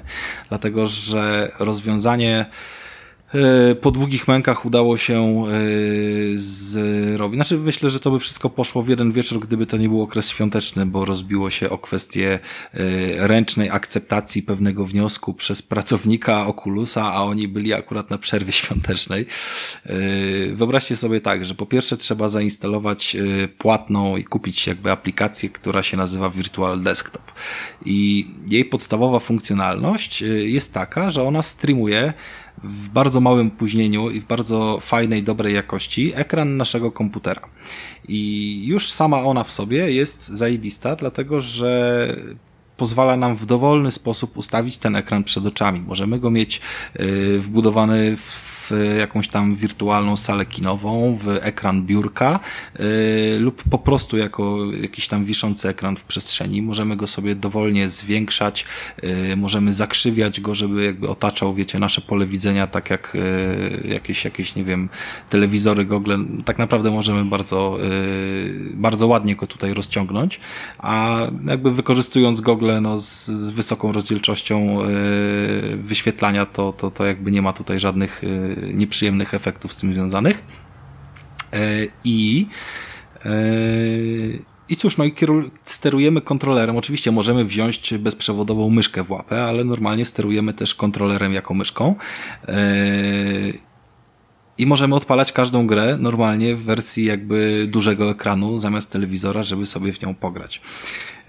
I słuchajcie, śmiesznie, nieśmiesznie, ale pierwsze co odpaliłem to były Hirosy trójka.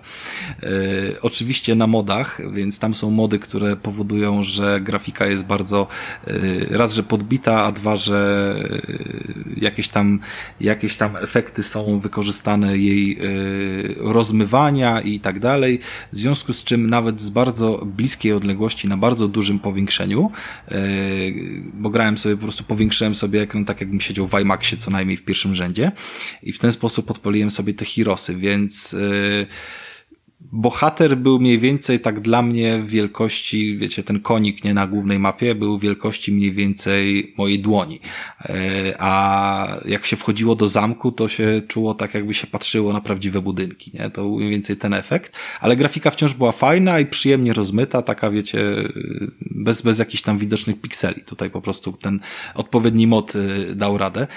I naprawdę tak można w to grać i to jest zajebiście przyjemne i wiele mhm. gier można tak grać. Wyobrażam sobie, że to jest niesamowicie fajne i wygodne pod wszelkiego rodzaju y, gry strategiczne, czy, czy też, y, wiecie, jakieś tropiko, jakieś y, tajkony, bo po prostu możesz sobie ustawić przeogromny ekran i widzieć wszystko, co na nim jest bez przybliżania mapy, tak? Więc jakby te wszystkie jakby szczegóły dostrzegać ruchami głowy, a nie jakby sztucznym ruszaniem ekranem, wiecie, zbliżeniem czy myszką, więc y, pod tym kątem jest to świetne rozwiązanie, nie?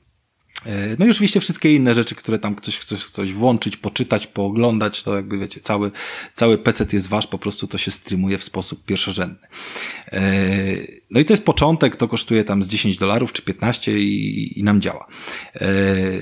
Kolejną rzeczą, którą trzeba zrobić, to jest zarejestrowanie się na stronie Oculusa jakby przez swoje konto, to z którego korzystamy na Oculusie i zgłoszenie, że jest się deweloperem.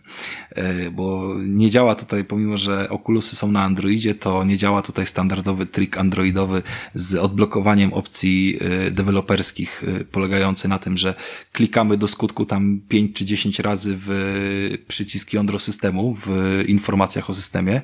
Nie wiem, czy znacie ten trik, ale, ale możecie sprawdzić każdy teraz na swoim Androidzie, że jak w informacje o systemie wejdziecie, nieważne czy to jest OnePlus, czy Samsung, czy, czy Xiaomi, zawsze jak w jądro systemu poklikacie palcem 15 czy tam 20 czy 30 razy yy, różnie, no, czasami 10 to pojawi się, że kilka kroków ci dzieli od zostania programistą i opcje deweloperskie się odblokowują.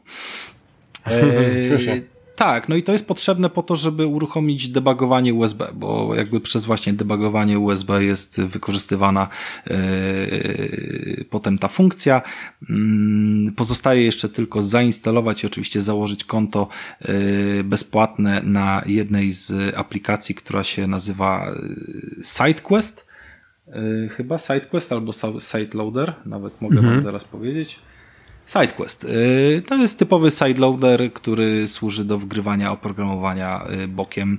Nie chodzi tutaj tyle o oprogramowanie pirackie, chociaż na pewno też, jeżeli ktoś do takich y, kopii gier się dobierze, to można w ten sposób wgrać jakieś właśnie tam, załóżmy, piraty. Natomiast przede wszystkim można w ten sposób wgrać jakieś pliki, zainstalować patche bądź kraki, bądź mody. I w ten właśnie sposób y, pozwala nam to zmodować y, Beat Sabera mm, w taki sposób, że wgrywamy do niego sobie te dowolne piosenki, które gdzieś tam są przez, przez całą ogromną scenę przygotowywane i no jakby to jest ogromna moc, jakby wyjście poza ramy tego, co nam oferuje y, jakby standardowy Beat Saber. Ja mam kupione wszystkie dodatki na playce i co z tego, skoro one się już osłuchały albo nie zawsze jakby y, dają radę zwyczajnie w kwestii gustu naszego muzycznego, więc jakby zdaję sobie oczywiście sprawę, że, że tutaj y, jakieś licencje czy coś, ale,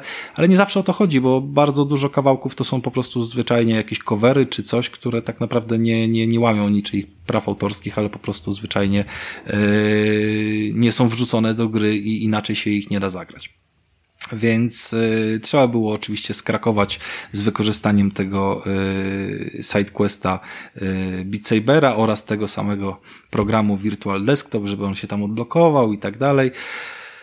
No i jakby kiedy oni to zatwierdzili, y, to moje zgłoszenie na dewelopera i pojawiły się te opcje deweloperskie, po ich odblokowaniu już jakby połączenie zadziałało i udało się to połączyć w taki sposób, że gra się bez problemu odpaliła i, i chodziła sobie bez żadnych kabli. Mówię tutaj o takiej dużej grze, która chyba tam z 80 giga na dysku zajmuje coś, co przygotował Oculus y, i chyba z rok temu zrobił premierę mm, o wikingach, ale jeszcze za wiele nie grałem poza jedną bitwą, to, to kiedyś wam coś więcej o Asgarcie opowiem. No i to działa i słuchajcie, technologia już jest, więc yy, mając na uwadze zamontowany w PlayStation 5 yy, nadajnik Wi-Fi 6, yy, jestem przekonany, że będzie on wykorzystany do tego, żeby właśnie yy, gogle kolejne yy, PlayStation VR były już bezprzewodowe i, i żeby jakby sobie ciągnęły przesyłanie całego tego obrazu. Byłem przekonany, że to jest jakby większy problem i, i że nie wiem, no, stanowi jakieś wyzwanie skoro nikt jeszcze oficjalnie tego nie wprowadził, ale to działa, nie ma z tym żadnego problemu. No jakby, słuchajcie, trochę zabawy tylko w modowanie, a teraz dosłownie trzy kliknięcia, gra jest odpalona z, z, laptopa. Yy, oczywiście, no wiadomo, te wszystkie gry też, też cały czas działają w SideQuestie. Oczywiście, no tam jakieś są sygnały mówiące o tym, że o, to nie jest yy, oficjalna wersja aplikacji, czy chcesz ją tam przywrócić, czy nie, więc tak jak mówię, cały czas się obawiam, czy nie zostaną wprowadzone jakieś, yy, jakieś ograniczenia, ale, ale cóż, no na razie trzeba testować te wszystkie rozwiązania, które są. Mhm. E, no, śledź, śledź, śledź Rafał e, temat. E, słuchajcie, to w takim razie ja. Ja wam powiem, że ostatnio byłem w sklepie. Chcę powiedzieć w ogóle o dwóch grach. I przez jedną to tak szybko przejdę. Słuchajcie, Czekaj, to już, już, już nie patrzymy na to, że pograliśmy w grę pół godziny, tylko że patrzyliśmy na nią w sklepie na półce i robimy... Nie, nie, ja, ja ją kupiłem, nie, nie, spokojnie, spokojnie. Kupiłem, kupiłem też Residenta, Resident Evil 7, Rafale, i będę go testował na VR-ze.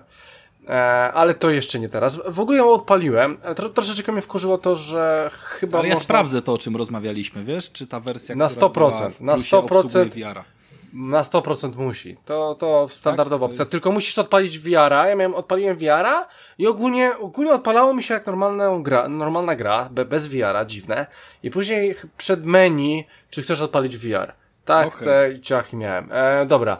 E, słuchajcie, e, jedynie ten Resident Evil 7 na wieży wkurzył mnie tym, że był na padzie. On, on chyba mówów nie obsługuje niestety padem tylko można grać, a to jest trochę lipa, bo masz te ręce, widziałem, bo zna znajomemu pokazywałem w sumie na, na Sylwestra e, i on grał sobie w tego rezydenta i widzę, że tam e, e, e, ręce widzę po prostu w tym telewizorze, więc tak kurde myślę, że czemu tam mówów nie ma, nie? No ale to, to już, e, to, to jeszcze będę miał okazję zobaczyć, e, ale co chciałem powiedzieć, kupiłem sobie w jakiejś tam promocji właśnie to, South Parka ostatniego, bo jeszcze go nie ograłem, a gdzieś mi tam zniknął. To zajebiście. I słuchajcie, E, tak, i jeszcze kupiłem sobie e, grę, na, grę, która nazywa się Strange e, Brigade. E, słuchajcie, to jest e, gra twórców chyba e, zo, Army, Zombie Army, czy coś takiego. Fakt faktem, że gra jest, gra jest taką kooperacyjną sieką. To jest, słuchajcie, wygląda to normalnie jak Uncharted. Te klimaty, dżungle, jakieś takie piramidy, różne takie sprawy, plus dochodzą zombie. Więc ogólnie feeling jest świetny. Gra się w drużynie, cztery różne postacie, cztery różne, różne e, tam skille tych postaci i tak dalej, no i gramy taką kooperację i przechodzimy planszę, super. Plus różne tryby hordy, plus plus e, no jakieś tam jeszcze dodatkowe chyba misje na, na punkty. E, ogólnie bardzo fajny feeling, bardzo fajnie mi się w to grało. E, no i właśnie, grało. Bo właśnie tak sobie pomyślałem, że nawet nie będę sprzedawał tej, tej gry, nie będę też trzymał, trzymał tej gry, tylko ją po prostu wypierdolę do śmieci. Tą płytę całą. No, no bo po co mam trzymać taką grę? Słuchajcie, to jest, to jest gra typowo multiplayerowa, w której po prostu nie ma graczy. E, przez ostatnie chyba 5 czy 6 dni wchodzę od, od czasu po prostu sobie szybko w, w, e, odpalam, szybko szukam i patrzę, jedna osoba i to codziennie ta sama. I tak mówię, no i już z nią w ogóle grałem z tą osobą, jest dosyć słaby i ogólnie gra, gra jest w, w, kooperacji, kooperacji do czterech i tylko w dwójkę chodzimy, więc e, po prostu jest zabita, jest kompletnie zabita. Powinna trafić do Game Passa i może ludzie by w to pograli, bo bo jest dobra, bo, bo fajnie się w to gra, w ogóle bardzo ładnie wygląda. Ona tam jeszcze na pudełku ma napisane, że nie jest do e, Xbox Series X, ale jest do e, Xbox One X, co, e, co oznacza, e, że e, że naprawdę bardzo ładnie wygląda 4K, wszystkie te rzeczy fajnie i, i ja nawet sobie sam przeszedłem jakąś tam misję i kurczę tak żałuję, że, że, że więcej osób nie, nie gra w tą grę, bo E, bo po prostu uwielbiam takie gry, uwielbiam takie gry i, i no, no i szkoda, po prostu szkoda. E, no i słuchajcie, e, jeszcze co chciałem powiedzieć, e, e, bo wiem, że Micha ma tam troszeczkę e, problemy z graniem, to ja powiem to ja powiem w, troszeczkę inaczej, że ja takie problemy też czasami mam, ale na takiej zasadzie, że nie wiem co odpalić.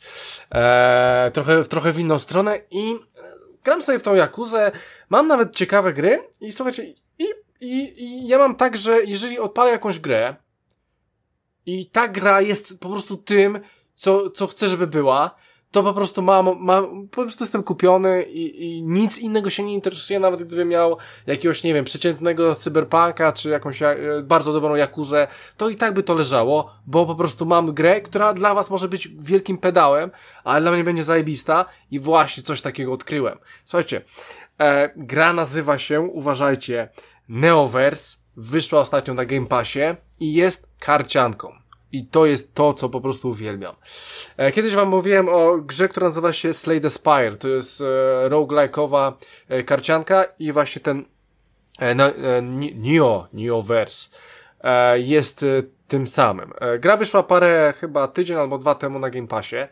E, więc e, mamy ją za darmo i po prostu ją sobie odpaliłem, patrzę, jakieś klimaty, ala jakiś Final Fantasy, jakiś sci-fi, już, już trochę mi się nie podoba, patrzę, e, tam są trzy, trzy postacie, więc oglądam te postacie, przede wszystkim tak, kobiety z za dużym biustem, i prawie odkrytym biustem i wszystko jest po prostu tak, że wszystko się świeci, odbijają. Gra jest pedałem, ale jest zajebista, już wiemy o co chodzi. E, no, ale nie, nie, nie, nie, nie, ale nie, no po prostu mówię o pierwszych wrażeniach, tak? Z tą grą, że kurczę, no jakiś tam zgrzyt. E, no dobra, no ale jakaś tam karcianka, patrzę, wybierasz sobie postać i wybierasz sobie, w co będziesz szedł, jeżeli chodzi o karty.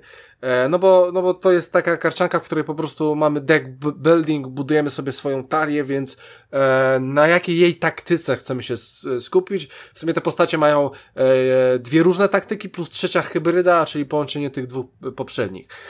Więc załóżmy, że wybrałem sobie jakąś tam pierwszą postać ofensywną i, i dostałem jakieś tam bardziej ofensywne karty, no i sobie chodzę, no i zabijam sobie stworków, stworki dostaję za to pieniądze, pieniądze sobie wymieniam na E, w sklepie na inne karty, które chcę, e, plus przedmioty, plus jeszcze inne rzeczy, a kryształki wymieniam sobie na drzewku jakieś skille, że na przykład e, e, jak zaczynam turę, to mam jedną manę więcej do wydania, albo, albo tam jakaś, nie wiem, dodatkową kartę ciągnę, albo coś. I słuchajcie, gra po prostu jest z kalką Slay the Spire, co jest po prostu genialne. E, faktem jest, e, że jest troszeczkę inaczej zrobiona, bo, bo bo te walki wybierasz e, z kim chcesz grać, chociaż tam też wybierałeś, ale tu od razu masz napisane jaką nagrodę dostaniesz. E, I ogólnie e, mamy też 15 e, chyba, czekajcie, tam jest tak, jest trzech, trzech dużych bossów, więc to samo jak w Slay the Spire. Ogólnie jest bardzo, bardzo podobnie jak w Slay the Spire. No i po prostu to mnie kupiło, no świetnie się gra, świetnie się, świetnie się buduje te talie, one fajnie działają i to jest taki mechanizm, którego lubię, że po prostu po walce wybiera się kartę, którą się chce. I tak patrzysz, dobra, idziesz w wampiry, więc, więc no dobra, tutaj daje ci coś do wampiryzmu, no to, no to weźmiesz tą kartę i później sobie bierzesz pod to jakiś, fajny kombosik, plus jeszcze na drzewku umiejętności, o tutaj coś do wampirów sobie dodam jeszcze, żeby mi ten kombosik działał, żeby mi ten silniczek e, chodził jak trzeba, no i pięknie, i po prostu pięknie, pięknie, pięknie. Słuchajcie, w ostatnie pięć dni chyba koło 15 godzin pykło w tą grę i po prostu aż byłem w szoku, aż po prostu już żygałem tą grą. Do tego stopnia, że tam jest taki tryb Hunter się nazywa, bardzo trudny. E, to jest taki trochę, taki, no może trochę taki ala survival, e, 20 różnych walk, e, jest trudno, jest, jest naprawdę trudno i po prostu już mnie wkurzało, że pod koniec, e, pod koniec tych walk ten poziom trudności było, był taki, że po prostu walczyłem cały czas czteroma przeciwnikami i to, i to bardzo, bardzo e, dużo, więc bardziej bym skupił się, że na jakiegoś fajnego, zajebistego bossa, a nie na, na ilość, e, co mnie po prostu później troszeczkę wkurzyło. Ale słuchajcie, e, co jak co, lubicie karcianki, jak najbardziej polecam, chociaż najpierw Slay the Spire, bo ma fajniejszy setting, e, a później możecie zagrać w tego Neoversa, świetny. Jeżeli, jeżeli graliście w Slay the Spire, no to, no to musicie w to uderzyć, bo to jest po prostu piękne. Nie przerażajcie się tym, jak to wygląda, bo po prostu, no, mi nie do końca się to podoba, no to no, taki styl, taki, takich tych MMO japońskich, takich z dupy dla mnie. Eee, fa Finalu chyba jest to bardziej, lepiej stonowane. Tutaj jest to niestety e, zbyt uwydatnione są niektóre rzeczy. E, faktem jest, że, że, że jest super, że ja po prostu zniknąłem, że ja zastanawiałem się, Jakuza czy to, a jebać Jakuza, gram w to. I po prostu jak pojebany, patrzyłem, która godzina, po prostu grałem, Boże, niewyspany do pracy i grałem. E, tak, ale, ale no to trzeba specyficznie lubić te rzeczy. E, to jest też, e, mieliśmy zacząć o tych planszówkach, na pewno dzisiaj tego nie zrobimy, ale to jest też e, dobra jakaś podstawa, żeby sobie e, spróbować coś, bo, bo to ma więcej z planszówki, karcianki, bo tego typu planszówki są e, z podobnymi mechanikami niż, niż z takiej gry typowo gry. no. Więc jak najbardziej polecam i po mnie jest Michał. No ja już nic więcej nie mam, bo już mamy pół godziny, więc e, zostawiam. Więc po Michale powinien być Rafał. No ja się teraz zastanawiam, co ciekawego wam powiedzieć. Mm, Mam zasadniczo dwie planszówki na, znaczy nie planszówki, tylko platformówki na jakby rozgrzebane i uh-huh. One są rozgrzebane nie bez powodu, dlatego że rzadko kiedy ja platformówkę wciągam na, na jedno posiedzenie, czy też y, po prostu ciągiem, to, to nie są gry fabularne, które tak y, przyklejają, tylko raczej bardziej zbliżone do, do, do takich, y, no wiecie, skakanek, które potrafią jednym levelem czasami do zmasterowania spowodować, że prawie się pat rozpierdoli zaraz o ścianę. E, szczególnie gdy mówimy tutaj o Crashu e, Bandicocie numer 4. Mm, jakby to jest gra, która no, czekało się na nią prawie 25 lat i jakby nie, nie no 22. No i nie ukrywam, że, że w pełni zaspokoiła moje, moje oczekiwania, szczególnie, że patrzy ona w bardzo przyjemny i, i, i uprzejmy sposób do swoich wiernych fanów pozwala y, włączyć klasyczny tryb rozgrywki, polegający na tym, że, że normalnie mamy jakąś tam ilość y, żyć, a, a nie, że y, te życia są nam po prostu liczone jako mm, nieskończoność, ale ile mamy zgonów. Tam jakaś jest funkcja, dużo jest funkcji wspomagania taka typowa dla dzisiejszego y, świata, bo, bo, bo oryginalne krasze były jednak dosyć, y, dosyć trudne, wymagające, może nie skomplikowane, ale jednak na pewno wymagające.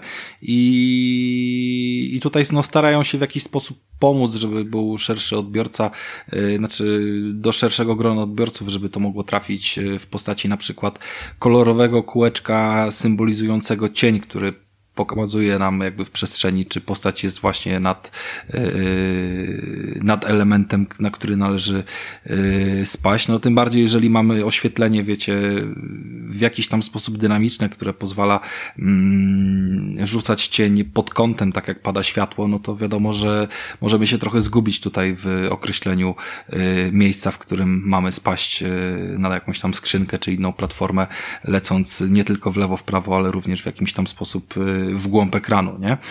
E, tutaj kamerą przecież nie ruszamy, tylko zachowana jest jakby klasyka e, rozgrywki, że, że kamera jest jakby z góry ustawiona. Ona oczywiście zmienia swoje położenie, ale dokładnie tak jak to zaplanowali twórcy.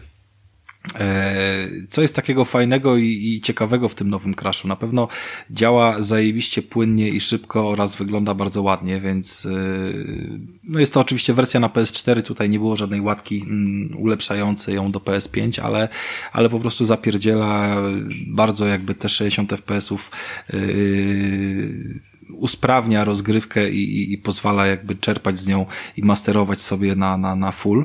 Nie wiem co prawda, czy, czy ona też w taki sposób chodzi na podstawowej playce, bo nawet nie, nie próbowałem. To jakby od razu był mój e, tytuł zaplanowany jako launcher na PS5, żeby, żeby właśnie sobie mm, w tej mocniejszej wersji, która była pod Pro y, przygotowana pograć.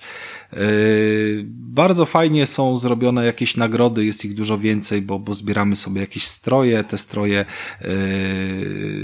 są bardzo zróżnicowane, bo się odnoszą zarówno do jakichś tam elementów historycznych, nostalgicznych, jak i symbolizują poniekąd obszar, na którym, na którym jesteśmy, załóżmy, że mamy jakiś obszar piracki i, i, i jesteśmy sobie w okolicach y, czy portu, czy statku pirackiego, takie mamy kilka leveli, no to właśnie na nich możemy odblokować sobie strój y, Crasha bądź Koko, bo tutaj zamiennie wzorem y, remastera pierwszych trzech części możemy sobie jakby dowolnie te postacie zmieniać i, i grać siostrą bądź braciszkiem.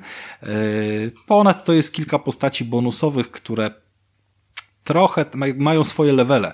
I to jest y, coś, na co bardzo mocno narzekałem w Spyro, jak jakiś czas temu y, kończyłem Spyro dwójkę i trójkę, tylko że y, tam wzorem oryginałów to było przeniesione i po prostu jeżeli jakaś postać miała zwrotność pingwina i, i również jakby jego umiejętności taktyczne, a dodatkowo była obwieszona granatami i strzelała, to dokładnie tak się zachowywała w remasterze i ciężko stwierdzić, że to może urozmaicało rozgrywkę, ale na pewno nie było to jakieś super przyjemne. A Tutaj zasadniczo postacie, które są dodatkowo wrzucone, mm, są dopasowane w taki sposób, że ta rozgrywka się wiele nie zmienia, że, że zasadniczo podstawowe ruchy mamy te same, tylko na przykład y, w inny sposób y, robimy uderzenia, mają one inny zasięg, albo dodatkowo możemy wykorzystywać jakąś y, linkę, która na tych levelach pozwala nam akurat specjalnie pod to przygotowane skrzynki rozbijać, które są po prostu tak jakby poza planszą i trzeba trzeba w nie, wiesz, strzelać tą linką, czy, czy coś w ten deseń, tak? Mm, bo jakby normalnie Crash tutaj nie ma swojej bazuki z części trzeciej i nie, nie mamy takich umiejętności do odblokowania.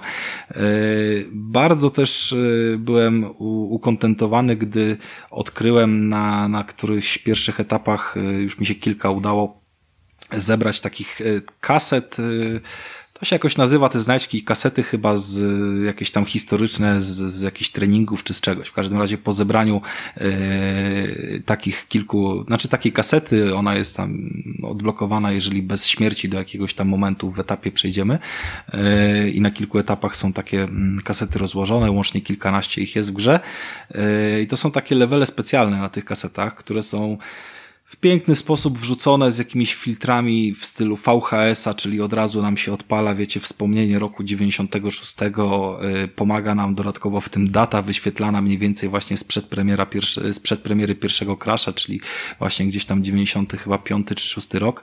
Y, I ogólnie są to nagrania z testów, kiedy jeszcze Crash y, mieszkał w laboratorium swojego później jakby odwiecznego wroga od którego się uwolnił, jak on go testował, tak, i jakby się różne zadania mu dawał. Więc to są levele totalnie y, przeorane, jeżeli chodzi o poziom trudności, bo na przykład sprowadzają się do tego, że y, masz platformę, na której stoisz na początku gry, potem jedną platformę z checkpointem w połowie etapu i jedną na końcu, a pomiędzy nimi są tylko w różny sposób rozrzucone skrzynki plus skrzynki nitro i musisz sobie w odpowiedni sposób tam przeskoczyć.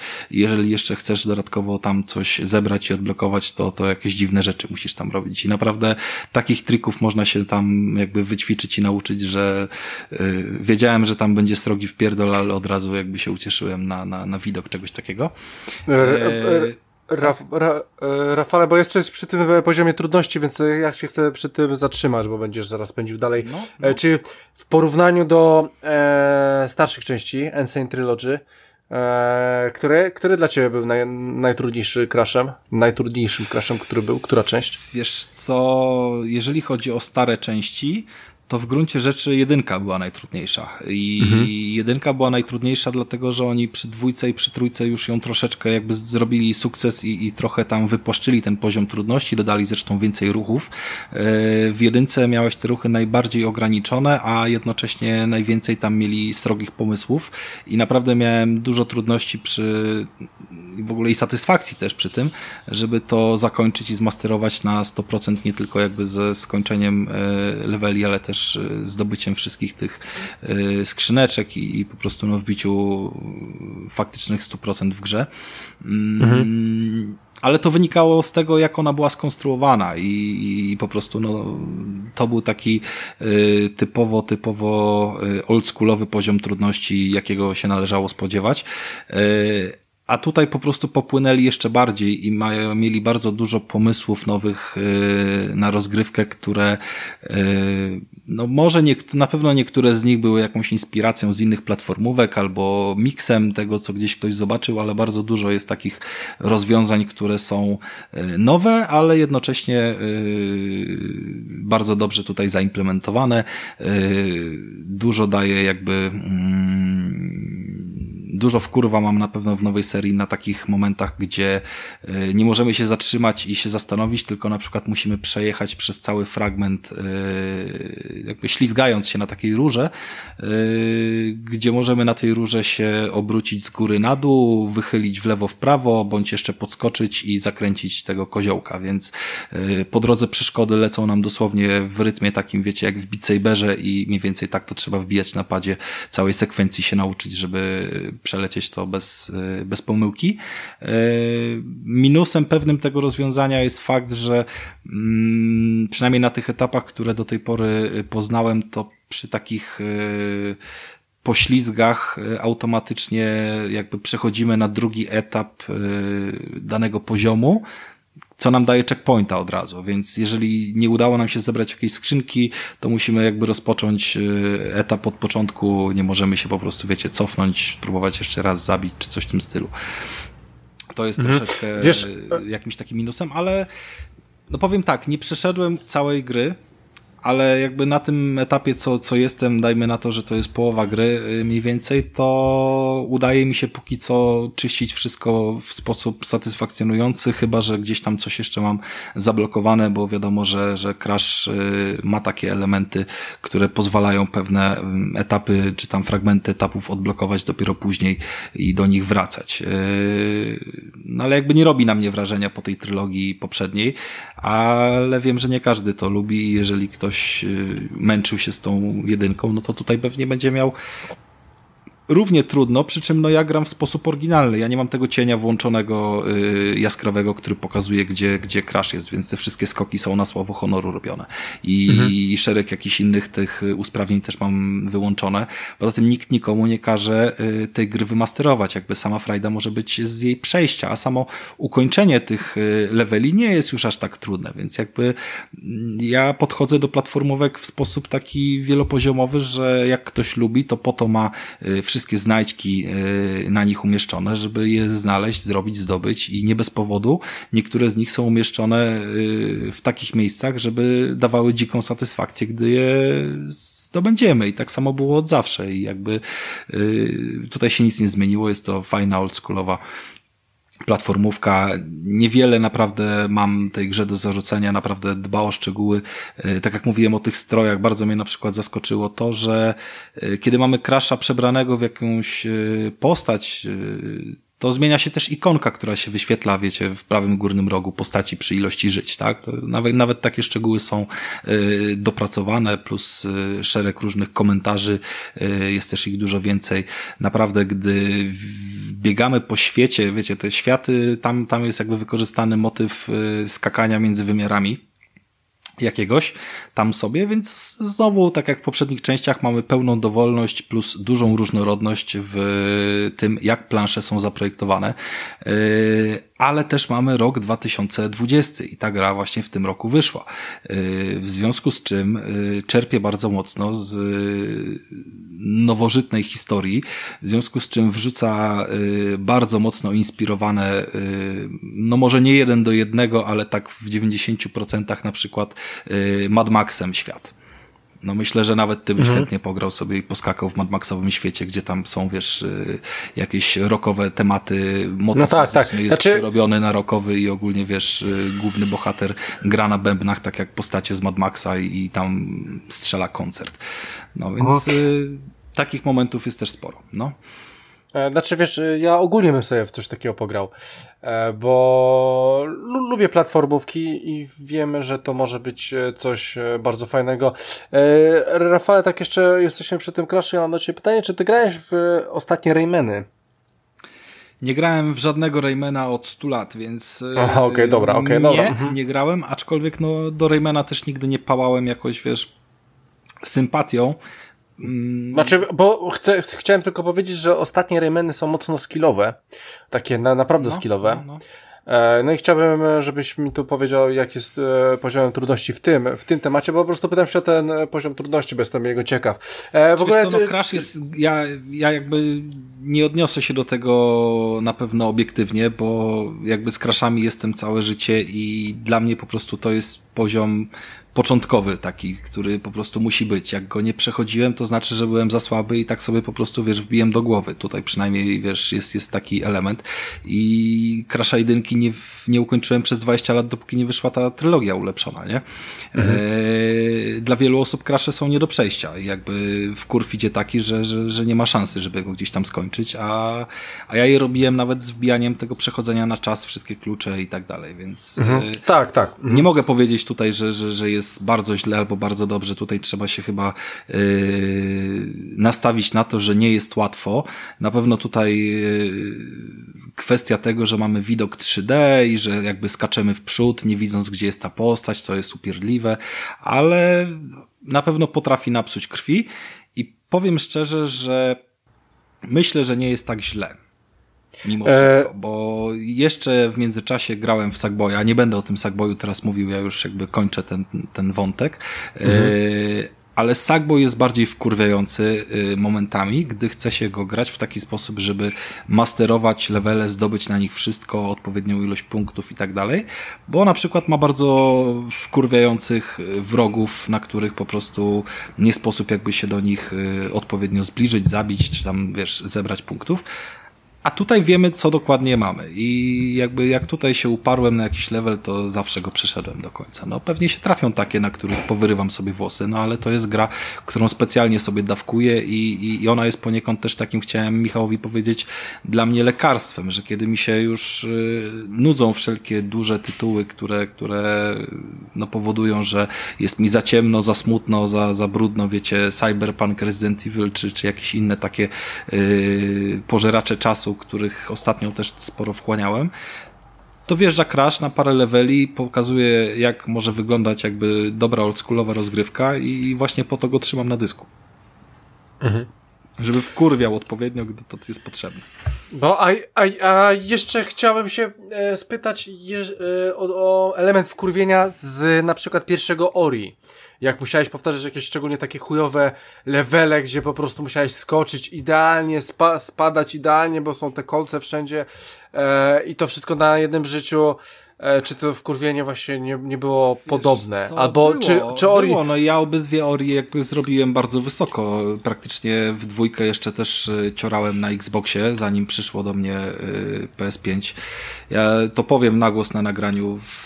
Z Xboxa cieszyłem się równe 9 dni między 10 a 19 listopada, od 19 listopada nie włączyłem Xboxa, nie ma nawet podpiętego HDMI, słuchajcie, to jest jakby, czekam cały czas na dobre gry, to ja wiem, że to nie jest kwestia, że konsola jest chujowa, tylko po prostu nie jest w stanie mnie niczym przyciągnąć, a ja sobie też zostawiłem bardzo dużo fajnych gier do ogrania na PS5, nie, ale no tak jako ciekawostkę wam powiem, że no, no niestety, ale takie są fakty. A poczekaj, a, a, a jak medium wjedzie 28? Jak medium wjedzie, chce zagrać. Tak, to jest coś, co będzie do mhm. pogadania i na pewno to pobiorę. No jakby, wiesz, dlaczego, dlaczego by nie, tak? Jakby tym bardziej, że Obserwera nie miałem okazji yy, przetestować, bo, bo wypuszczając tą łatkę ulepszającą pod PS5 i, i Xboxa z premedytacją wypadł on z Game Passa, więc yy, nie mam swojej kopii jeszcze, żeby go sprawdzić, a podobno jest kozacki, więc yy, ja jestem bardzo chętny i zresztą też lubię ogrywać y, nasze polskie, mm, polsko wydane tytuły, żeby mniej więcej wiedzieć, co się dzieje na rynku. Może kiedyś się przebranżowimy i zaczniemy w Polsce gry robić jakby jeszcze więcej. Mhm. Poziom wkurwienia, wiesz co, był podobny. E, no, Ori jest grą dwuwymiarową, jeżeli chodzi o sterowanie, ale jednocześnie o wiele bardziej dynamiczną. Nie mogę powiedzieć, że Ori 1 mnie wkurwiało mniej lub bardziej, bo największe swoje wkurwy przy Ori 1, o czym zresztą już mówiłem, wynikały z tego, że ominąłem ekran informujący o tym, albo niewłaściwie odczytałem instrukcję, ale nie nauczyłem się kluczowej umiejętności w taki sposób, jak ona była zaprojektowana, czyli że kierunek wybicia z lecącej na ciebie strzały, bo tam jest taka funkcja, yy, możesz jakby robić poprzez slow motion, czyli przytrzymujesz przyciski, wybijasz się przez, jakby w kierunku przez ciebie yy, zażądanym, co pozwala z dużą jakby łatwością przeskakiwać sobie przez y, różnego rodzaju ciasne tunele, a ja niestety tego nie skminiłem, że trzeba przycisk przytrzymać i po prostu go klikałem, a tam, gdzie on się wybił, to była kwestia czystej fizyki, gdzie akurat w danym momencie się znajdowałem, bo to zawsze było, wiecie, pod kątem 90 stopni. I w ten sposób przechodziłem najtrudniejsze momenty tej gry, jak na koniec odkryłem, jak to naprawdę działa, bo musiałem się na YouTubie zmusić, żeby obejrzeć jeden fragment. To był facepalm taki, że go słychać było, wiecie, dosyć daleko i no i od tamtej pory już jakby do finału niewiele zostało i, i przeszedłem bez większego problemu. E, bo, Ale to jest e, coś podobnego, no jakby to jest coś podobnego. E, w, w, ogólnie cały ten poziom trudności też, też chciałem Ci, Rafale, powiedzieć tak z ciekawości, że patrzyłem, że e, fani Crasha stwierdzili, że czwórka właśnie jest najtrudniejszym tytułem e, z całej tej kolekcji tych czterech części, więc... E... Ja się już trochę za nim stęskniłem, tym bardziej, że ewidentnie tego Cyberpunka już kończę. Mhm. I na horyzoncie jest kilka gier, ale ale wydaje mi się, że tego Crasha teraz trochę podpalam i, i niebawem przejdę do końca, choćby w kwestii jakby mm, samej podstawki bez, bez czyszczenia powiedzmy każdej mapy. Będę mógł na pewno coś więcej o tym powiedzieć i, i stwierdzić. Na pewno tam jest dużo rzeczy mocniej pochowanych, bo kilka plansz y, miałem takich, gdzie y, pomimo, że nie było tam żadnych braków z mojej strony, nie wiem, w posiadanych kryształach czy tego typu rzeczach, to po prostu na przykład dwóch skrzynek nie byłem w stanie znaleźć, zobaczyć, bo przez to, że grafika poszła mocno do przodu, yy, to różnego rodzaju znajdźki i skrzynki są o wiele sprytniej schowane. Są tutaj jakieś takie momenty, że trzeba wybiec poza mapę, rozejrzeć się trochę bardziej i, i czasami to idzie za szybko, żeby gdzieś tam się zorientować yy, w temacie i, i trafić ten mm, element, no ale to jest powiedzmy, że fragment ze zbieractwem związany, a nie z samym przejściem levelu. Jakby z samym przejściem levelu nie miałem żadnego problemu na te pół gry jakby poza i to w, w gruncie rzeczy w większości leveli powtórzyłem je jakby robiąc, y, bo tam na levelach masz do, wy... znaczy nie do wyboru, tylko narzucone przez grę, że żeby zdobyć y, jakiś tam kryształ, to musisz y, załóżmy bez śmierci albo z jedną śmiercią maksymalnie przejść dany poziom. No i też nie ma problemu z wbiciem tego, takich bardzo wkurwiających fragmentów, które są nie do przejścia. Gdy sięgam pamięcią do krasza pierwszego, którym był most, yy, po którym trzeba było biec, z którego odpadały deski i jeszcze biegały po nim yy, guźce, czyli dzikie świnie z Afryki i, i nie widziałeś ich, bo one biegły na ciebie frontowo, czyli postać je zasłaniała, a ty siedziałeś jeszcze przy małym telewizorku, wiesz, yy, kineskopowym, to ja na tym momencie przestałem grać w krasza, nigdy nie przeszedłem tych leveli i fart dużym i yy, setkami powtórzeń przechodziłem je w remasterze, więc no nie spodziewam się chyba tutaj aż takiego, wiesz, yy, w kurwu się spotkać w drugiej mhm. połowie gry, ale zobaczymy, ja. może to jeszcze zweryfikuję. E, Rafale, będziemy pomału kończyć, e, bo zostało 10 minut. Ja chciałem się jeszcze spytać o rzeczy, która, czy którą masz, czy zaobserwowałeś. E, bardziej mi chodzi o, o kamerę. Czy ona potrafi się źle ustawić, że nic nie widzisz, albo mało widzisz, albo o kamerę. Chodzi mi o kamerę w, w tej grze. No tak. No słuchaj, ona jest cała, cały czas przyklejona do bohatera w taki sposób, jak została zaprojektowana, czyli jeżeli stoi tak, żeby widzieć za mało, to tak ktoś to wymyślił i tak ma stać w tym miejscu. Yy, pracuje ona w gruncie rzeczy dosyć dobrze, dlatego że yy, tutaj nie możemy powiedzieć, że levele są skonstruowane w sposób, yy, wiecie, jak z klocków Tetrisa, czyli albo biegniesz do przodu, a potem masz fragment levelu, w którym się wspinasz i biegniesz z lewa do prawa, a potem znowu biegniesz sobie do przodu albo do tyłu. Tylko jest tutaj bardzo dużo łuków i zakrętów i kątów i tak dalej, ale ta kamera y, powoduje, że kiedy wiesz, dobiegasz do takiej ściany i zaczynasz się wspinać y, tak trochę pod ukosem, to ona się dopasowuje do tego kąta. Więc jakby, wiesz, dla ciebie dalej jest w odpowiednim ona y, tutaj ustawieniu poprzecznym, załóżmy, i, i wiesz, i się tam kontroluje, ale faktem jest, że ona jest y, domyślnie na takim zoomie, że część elementów, czy skrzynek, y, czy platform, czy ukrytych przejść jest po prostu ukryte. I od tego jest prawa gałka analoga, żeby się porozglądać, żeby sobie częściej zrobić jakieś przerwy i się rozejrzeć, zobaczyć, czy nie ma tam czegoś do do, wskoczenia, tak, do ukrycia. Ale jakby no jest to pewien standard w platformówkach w wyszukiwaniu właśnie takich, y, takich znajdziek i, i cóż, no i tak to mniej więcej mhm. wygląda. No. Fajny jest humor, fajny jest jakby dużo nawiązań do, do dzisiejszych czasów, czy to związanych jakimiś, nie wiem, wiesz, internetem, telefonami, czy, czy właśnie mówię, tu Mad Maxa mamy, tu coś jeszcze, więc yy, przyjemnie się w to gra, patrząc, że ten Crash jakby przeszedł te 20 lat i on w gruncie rzeczy się sam z siebie cały czas w jakiś tam sposób śmieje i to są, yy, to nie jest jakby takie moje spostrzeżenie, bo to akurat yy, z czyjejś recenzji wyciągnąłem czytałem e, bodajże Kłaza i tak dalej, albo Archona, bo w sumie tylko ich recenzje oglądam, ale to jest bardzo trafne spostrzeżenie, że z ogromnym dystansem do siebie podchodzi, nawet od samego tytułu patrząc, bo y, oczywiście y, gra jest o podróżach w czasie, więc tytuł It's About Time to jest y, odnoszący się do tych podróży w czasie, ale jakby w samą porę po 20 latach premiera czwartej części gry to też jest jakby właściwy tytuł do, komentujący jakby tą sytuację i dużo więcej takich nawiązań możemy, możemy spotkać w trakcie, więc jakby gra się przyjemnie, no jakby fanów nie zachęcam, bo zakładam, że wszyscy już to mają, e, ale bardzo, bardzo zachęcam do tego z kolei, żeby się otworzyć i właśnie od czwartej części zacząć poznawanie Crasha e, w przód, jeżeli chodzi o, o jego no, wychodzenie ze swojej strefy komfortu i yy, uznanie tego nie jako grę dla dzieci, tylko właśnie takie Demon Soulsy platformówek, no coś w tym stylu, nie? Mhm. E, najlepsza, Rafale, część Crasha?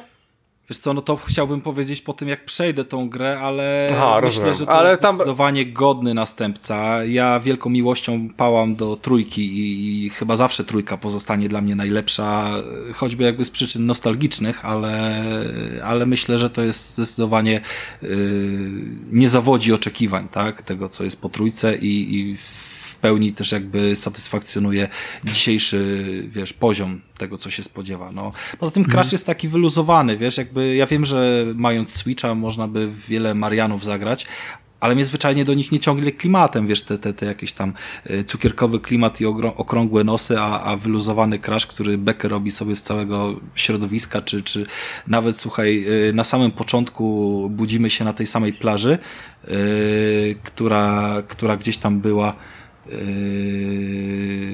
w pierwszej części gry. Tam mamy sobie powiedzmy swój domek i tak dalej, ten sam motyw dźwiękowy, trochę unowocześniony, bo właśnie w ten sposób jakby ta cała gra yy, czerpie z, z nostalgii.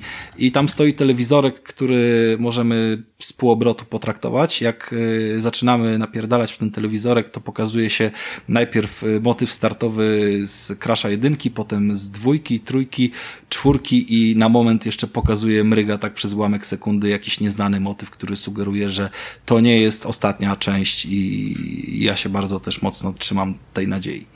Mhm. E, to bardzo fajnie, e, Rafale, to, to super. E, dobra, e, więc chyba możemy skończyć. Ja wam powiem jeszcze, już, już tak na zakończenie, że chciałem sobie coś zamówić właśnie z Polski.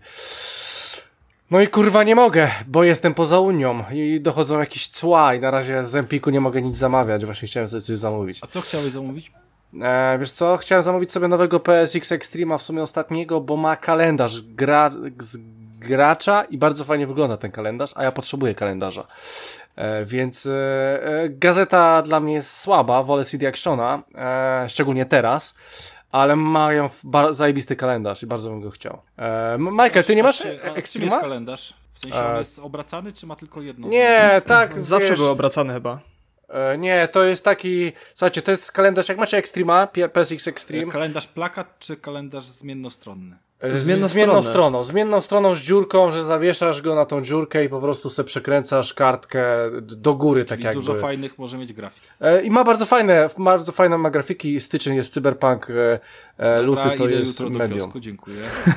kupić no. dwa i ci wysłać? Eee, Rafale, nie znam cię po prostu. Najgorsze, że nawet na oficjalnej stronie e, nie, nie mogę tego kupić, e, bo już się skończył, ale w sklepach powinieneś mieć, więc e, dla tego kalendarza warto to kupić. To ja kupię dlatego dwa, to a zrobię. jeden na twoich oczach wrzucę do wanny i obleję wodą. Spadaj. Chcę to widzieć. Ale ja, na, a ja nawet mogę więcej zapłacić za to do chuja i, i nie mogę, po prostu nie mogę. A ty, Michale, nie miałeś prenumeraty Extrema? E, mam, ale dochodzi w Polsce i e, jako, że nie krąży, nie ma transportu między Aha, Polską, między aha. domem a, a mną, to jestem No uziemiony wiem, ale to trochę. przecież, przecież mogłeś sobie dojść do siebie, do siebie.